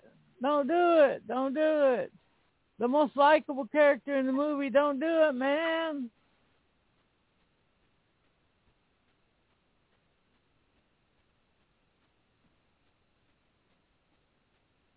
Okay, if we got anyone listen live, which I highly doubt because we got evening listeners, we're about to go into overtime. Yep. No, not him. He's the nicest motherfucker in this movie. Son of a bitch.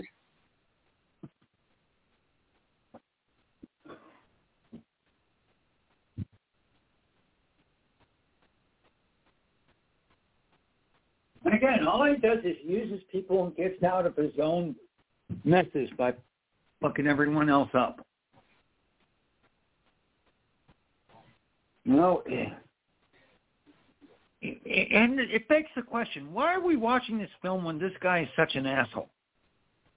And I actually asked that question at the beginning, and I think I have an answer because you're fascinated. You just cannot. It's like watching a train wreck. You can't. Well, do you remember what I called it at the first of the booth who really started watching it? There was enough films in this subgenre to make this a legit subgenre, aka the our asshole genre subgenre. Or our son of a bitch. Yeah. Yeah. Our son of a bitch, which is to quote one of those famous lines, famous quotes from Sam Fuller. He may be a son of a bitch, but he's our son of a bitch. And the thing, too, is you have a lot of self-destructive characters in the 70s. Panic and Needle Park, number of drug films. And you just watch them destroy themselves. And that was very, very big in the 70s. And I haven't really seen that as much since then. You know, I've always... Yeah, that's because pieces of shit like the Strawberry Statement destroyed the subgenre. Well, no. That's not true. I don't think that's true. Because it's actually very true. Take a look at Straight Time, which was 79. Same thing. I've always said that the decade of the 70s was the most... Hold on, Stephen. Hold on. But the 70s was the most... My show. I know. But the 70s was the most depressing decade in film. And that's one of the reasons.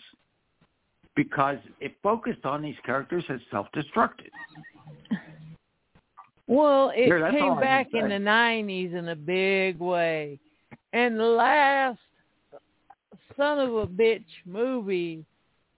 Well, this one you could take off the son of and just put bitch. Would be Body Heat. Mm-hmm. And you know, self-destruction was part of film noir too. Let's not forget that in modern film noir. Yeah. No neo-noir.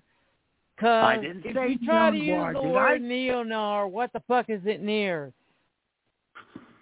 Some people call this a neo-noir. What the fuck would this be near? The Matrix. Neo? Never mind. Yeah, the one. You know, noir is noir. John Ford in the 30s guy created it. The 70s made it depressing. And the 90s made it pissed off again. Yeah. The 70s brought in the noirs, yeah, and movies like this, yeah, everything sucks, everything fucked. And then the 90s, the noirs gave the noir the middle finger back. Right. What are you trying to say to me? Oh, really? Fuck you!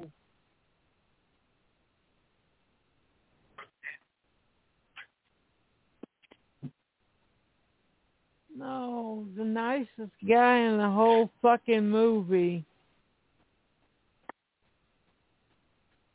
I just love him. Yeah. Loved him. Yeah, absolutely. He would, if Rip Torn was a son of a bitch, he would be the PB, the poor bastard. And he is the poor bastard. That's part of the whole difference between Payday and a lot of these son of a bitch movies from the 70s. Is we're really floating outside the story in this one.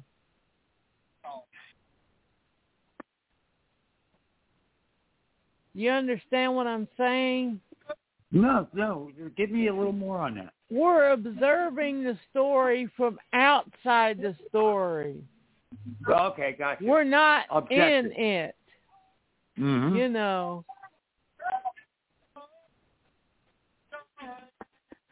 The closest that it can becomes something like this would be The Conversation, because we don't know what the hell's going on. Mm-hmm.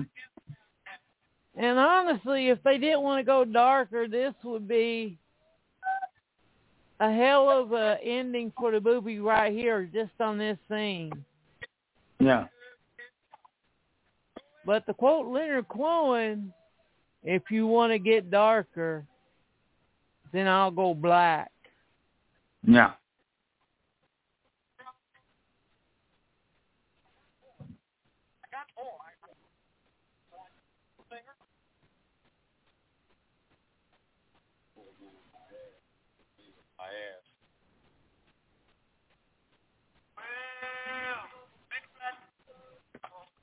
And plus, she lost her father figure. Yep. Look at the look on her face. She realizes that it's brilliant. And you know he's going to lose her too. It's all about self-destruction, man, and it is apparent from the beginning.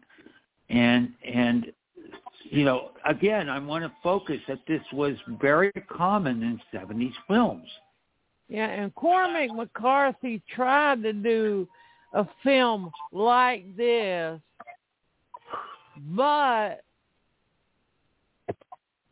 failed big time, like The Road. Well, are you talking about my Monty Hellman wonderful film? Is that the one you're talking about? No, Cormac McCarthy. The Road. Oh, Cormac McCarthy. Oh. Yeah. See, I thought you said Corman, and actually there is some connection for me between this and Cockfighter, too. But Cockfighter is different in many ways. Yeah, because you want to fight with someone else's cock. Well, you know, Corman said, but, what the hell was I thinking doing a movie about cockfighting? And it's the only movie he ever lost money on. And that's probably a whole hunk of bullshit. I've always said that. Like, his autobiography was How I Made a Million Movies and Didn't Lose a Single Dime. Yeah. So I'm like, bullshit.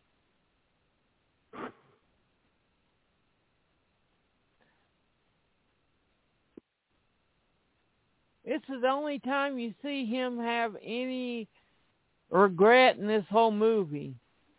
Yeah. And it's so unlike him.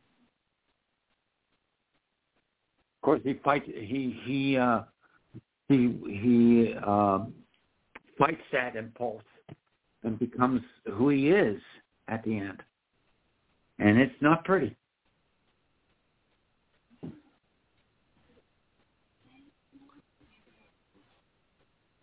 I remember seeing this for the first time on HBO about 2 o'clock in the morning. They would only run it real late. And I watched it. Like I said, it was... Go ahead. Remember, this was originally X-rated. Why? I don't fucking know. There's no P shot. He gets her to when I see P, I mean both.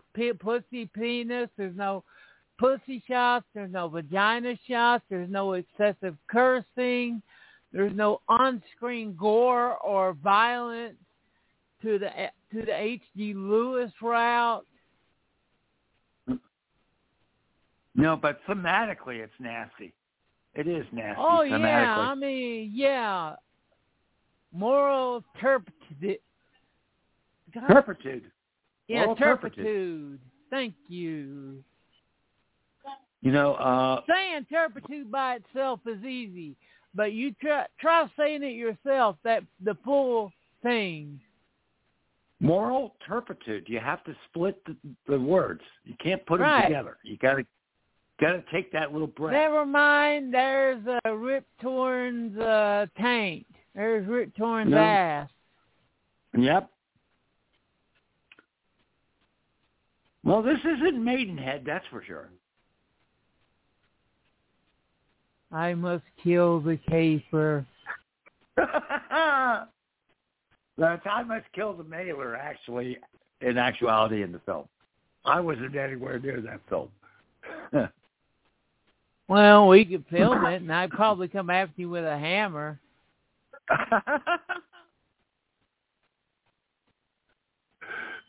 I'll come after you with a spoon. By the way, that was a great shot there.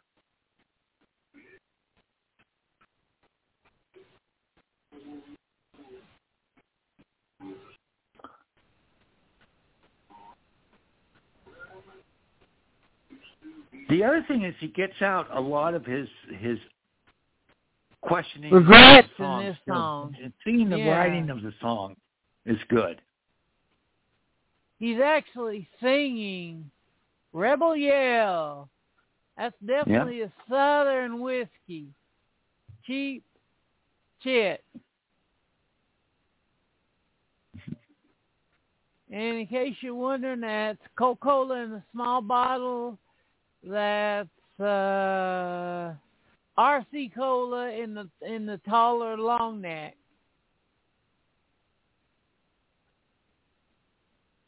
Yep. So if you were to say, like, what other Rip Torn films you would recommend, what would they be? Maidstone. Okay. I love Norman Mailer's screwy ass. Not Tropic of Cancer, the one with Sally Kellerman. I'm not sure which one that is. Where he plays a psychiatrist, but I'm not sure which one that is. I tell you, one I would say is The Man Who Fell to Earth. Oh God, he's fucking great in that movie. Yeah, and he has the last line in that movie, which is just so great the way he says it. Mm-hmm. I think Mr. Newton's had enough. Yep. But usually when I think of The Man Who Fell to Earth, who do you think I think of? Well, most people would think of David Bowie, of course. Yeah. But not me. Candy Clark? No. Okay, then tell me. Rip Torn. Well, of course, Rip Torn. Well, we're talking about Rip Torn. No, Buck Henry. My bad, Buck Henry. Oh, Buck Henry. Oh, yeah. A character who is casually gay.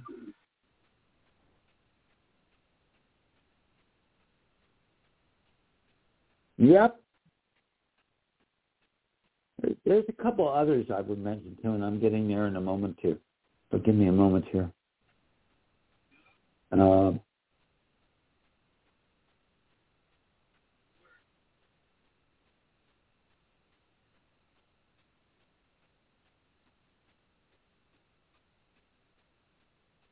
Coming Apart is one I would recommend very, very much. That's Coming it. Apart. That's the one with him and Sally Kellerman. Right. Coming Apart. He's actually the one of the main bad guys in Slaughter.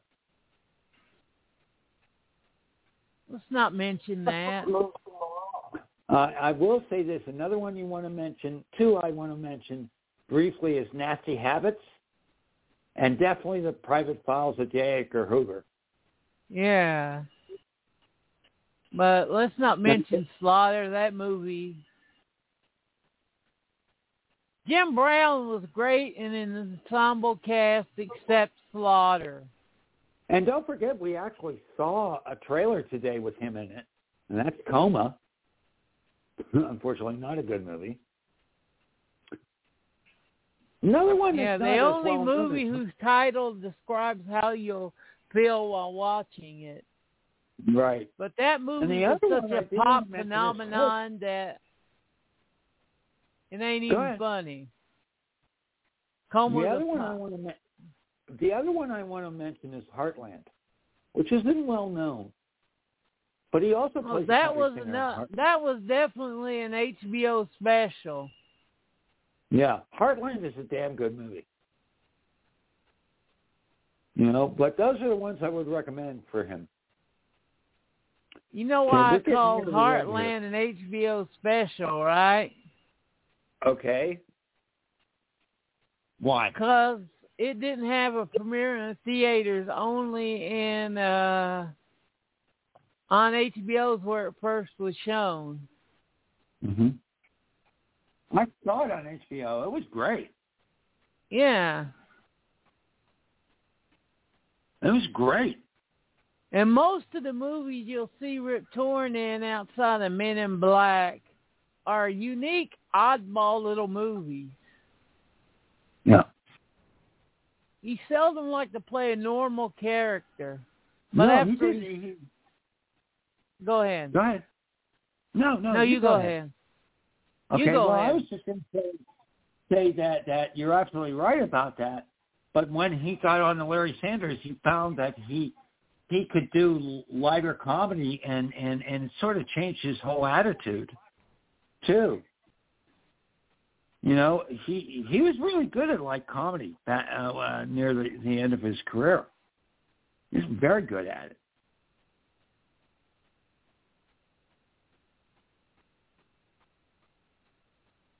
And definitely the Larry Sanders Show.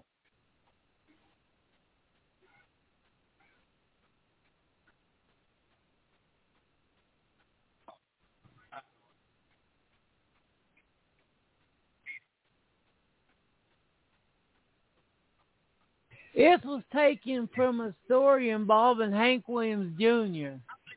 Yeah.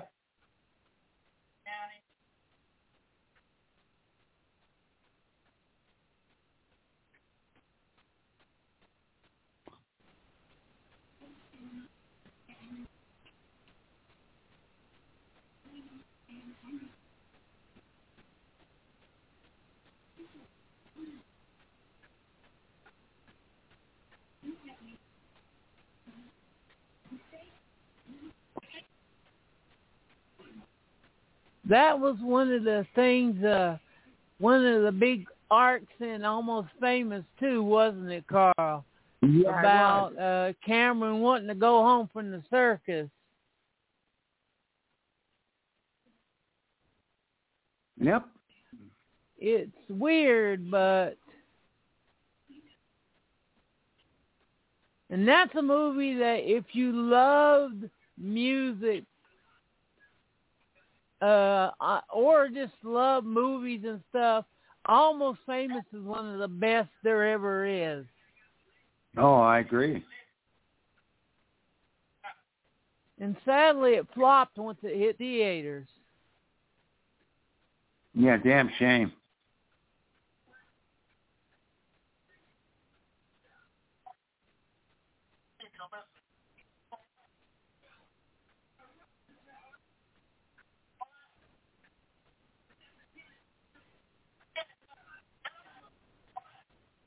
Oh, boy.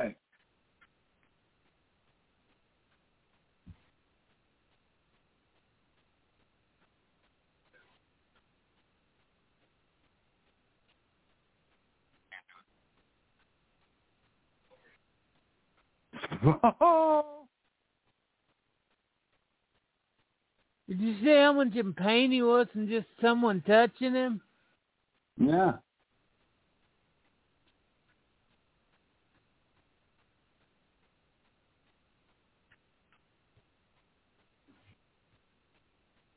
We're getting pretty goddamn close to the climax. Yeah, we are. We're almost there.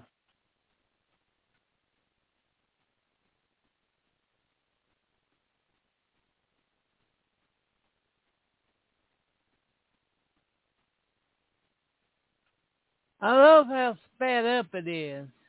That shot was sped up.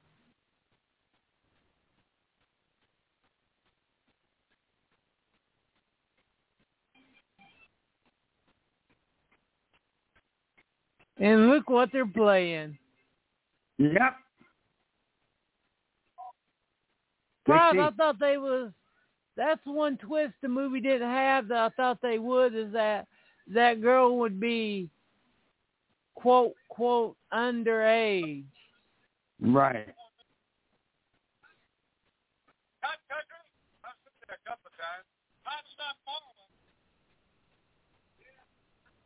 Yeah. Have a job, Cotton? No, sir. I was a job, Cotton, like I've done for 20 years. Actually, pretty much, he ain't going to get out. Either way, he's not getting out of this one. No, he's not.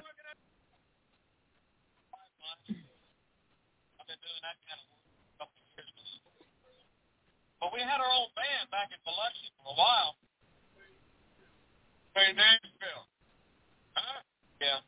That's one weird thing about this show as we barrel toward the climax. Some of our replacement shit is a lot better than the shit we had planned. Yeah.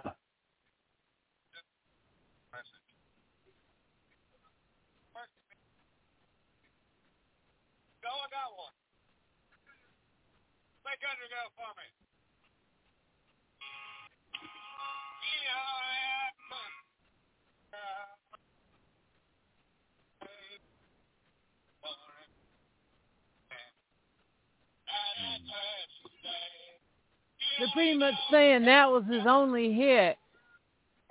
Right. He was a one-hit wonder and a hit on a big trip right towards the middle. And now this surprised the shit out of me. Yep. I mean, I expect something to happen, but...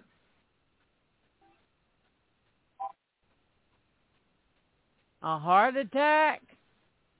Yep. What do you think when they had that heart attack, Carl? Like, holy shit. Where did that come from?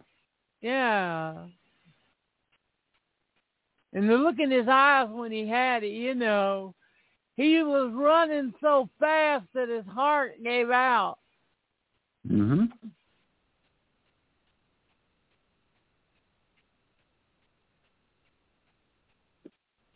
God.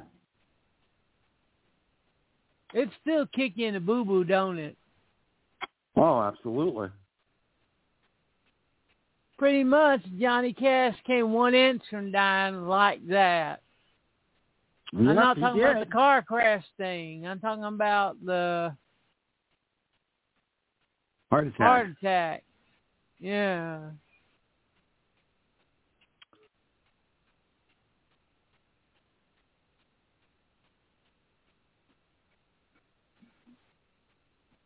And that's the Carter sis. The Carter family singing right here. Yep. If you wanted to cement the fact that this was romantically for Johnny Cash,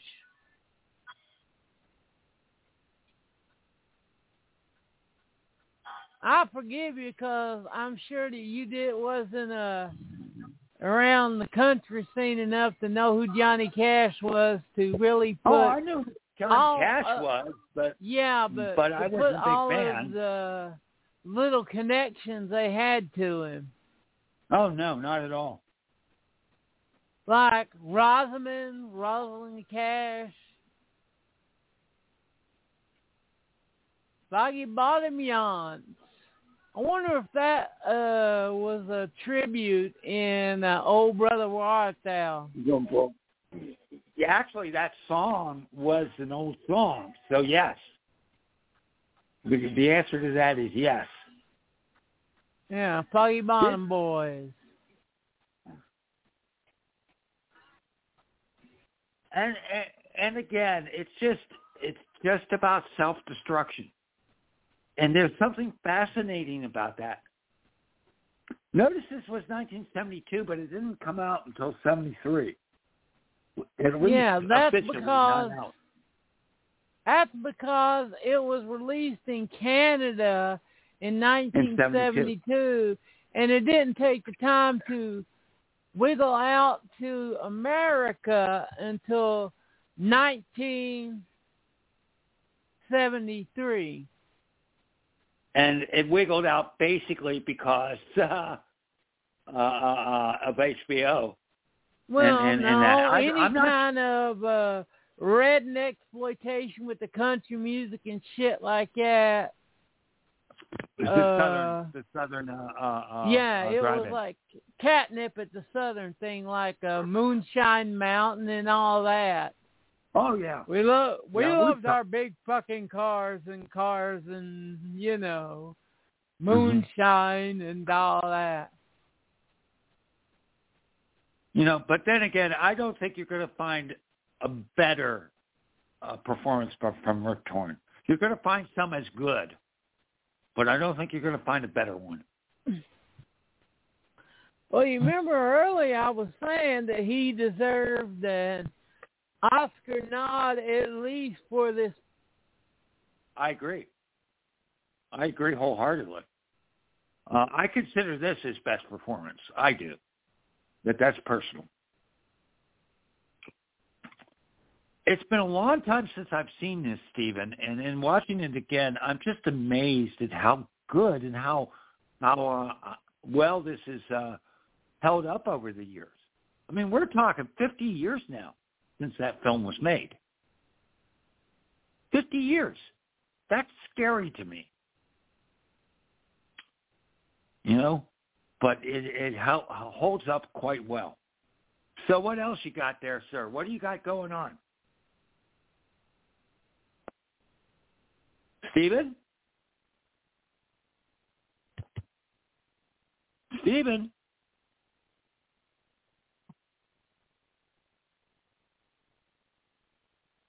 I cut out. I don't know why.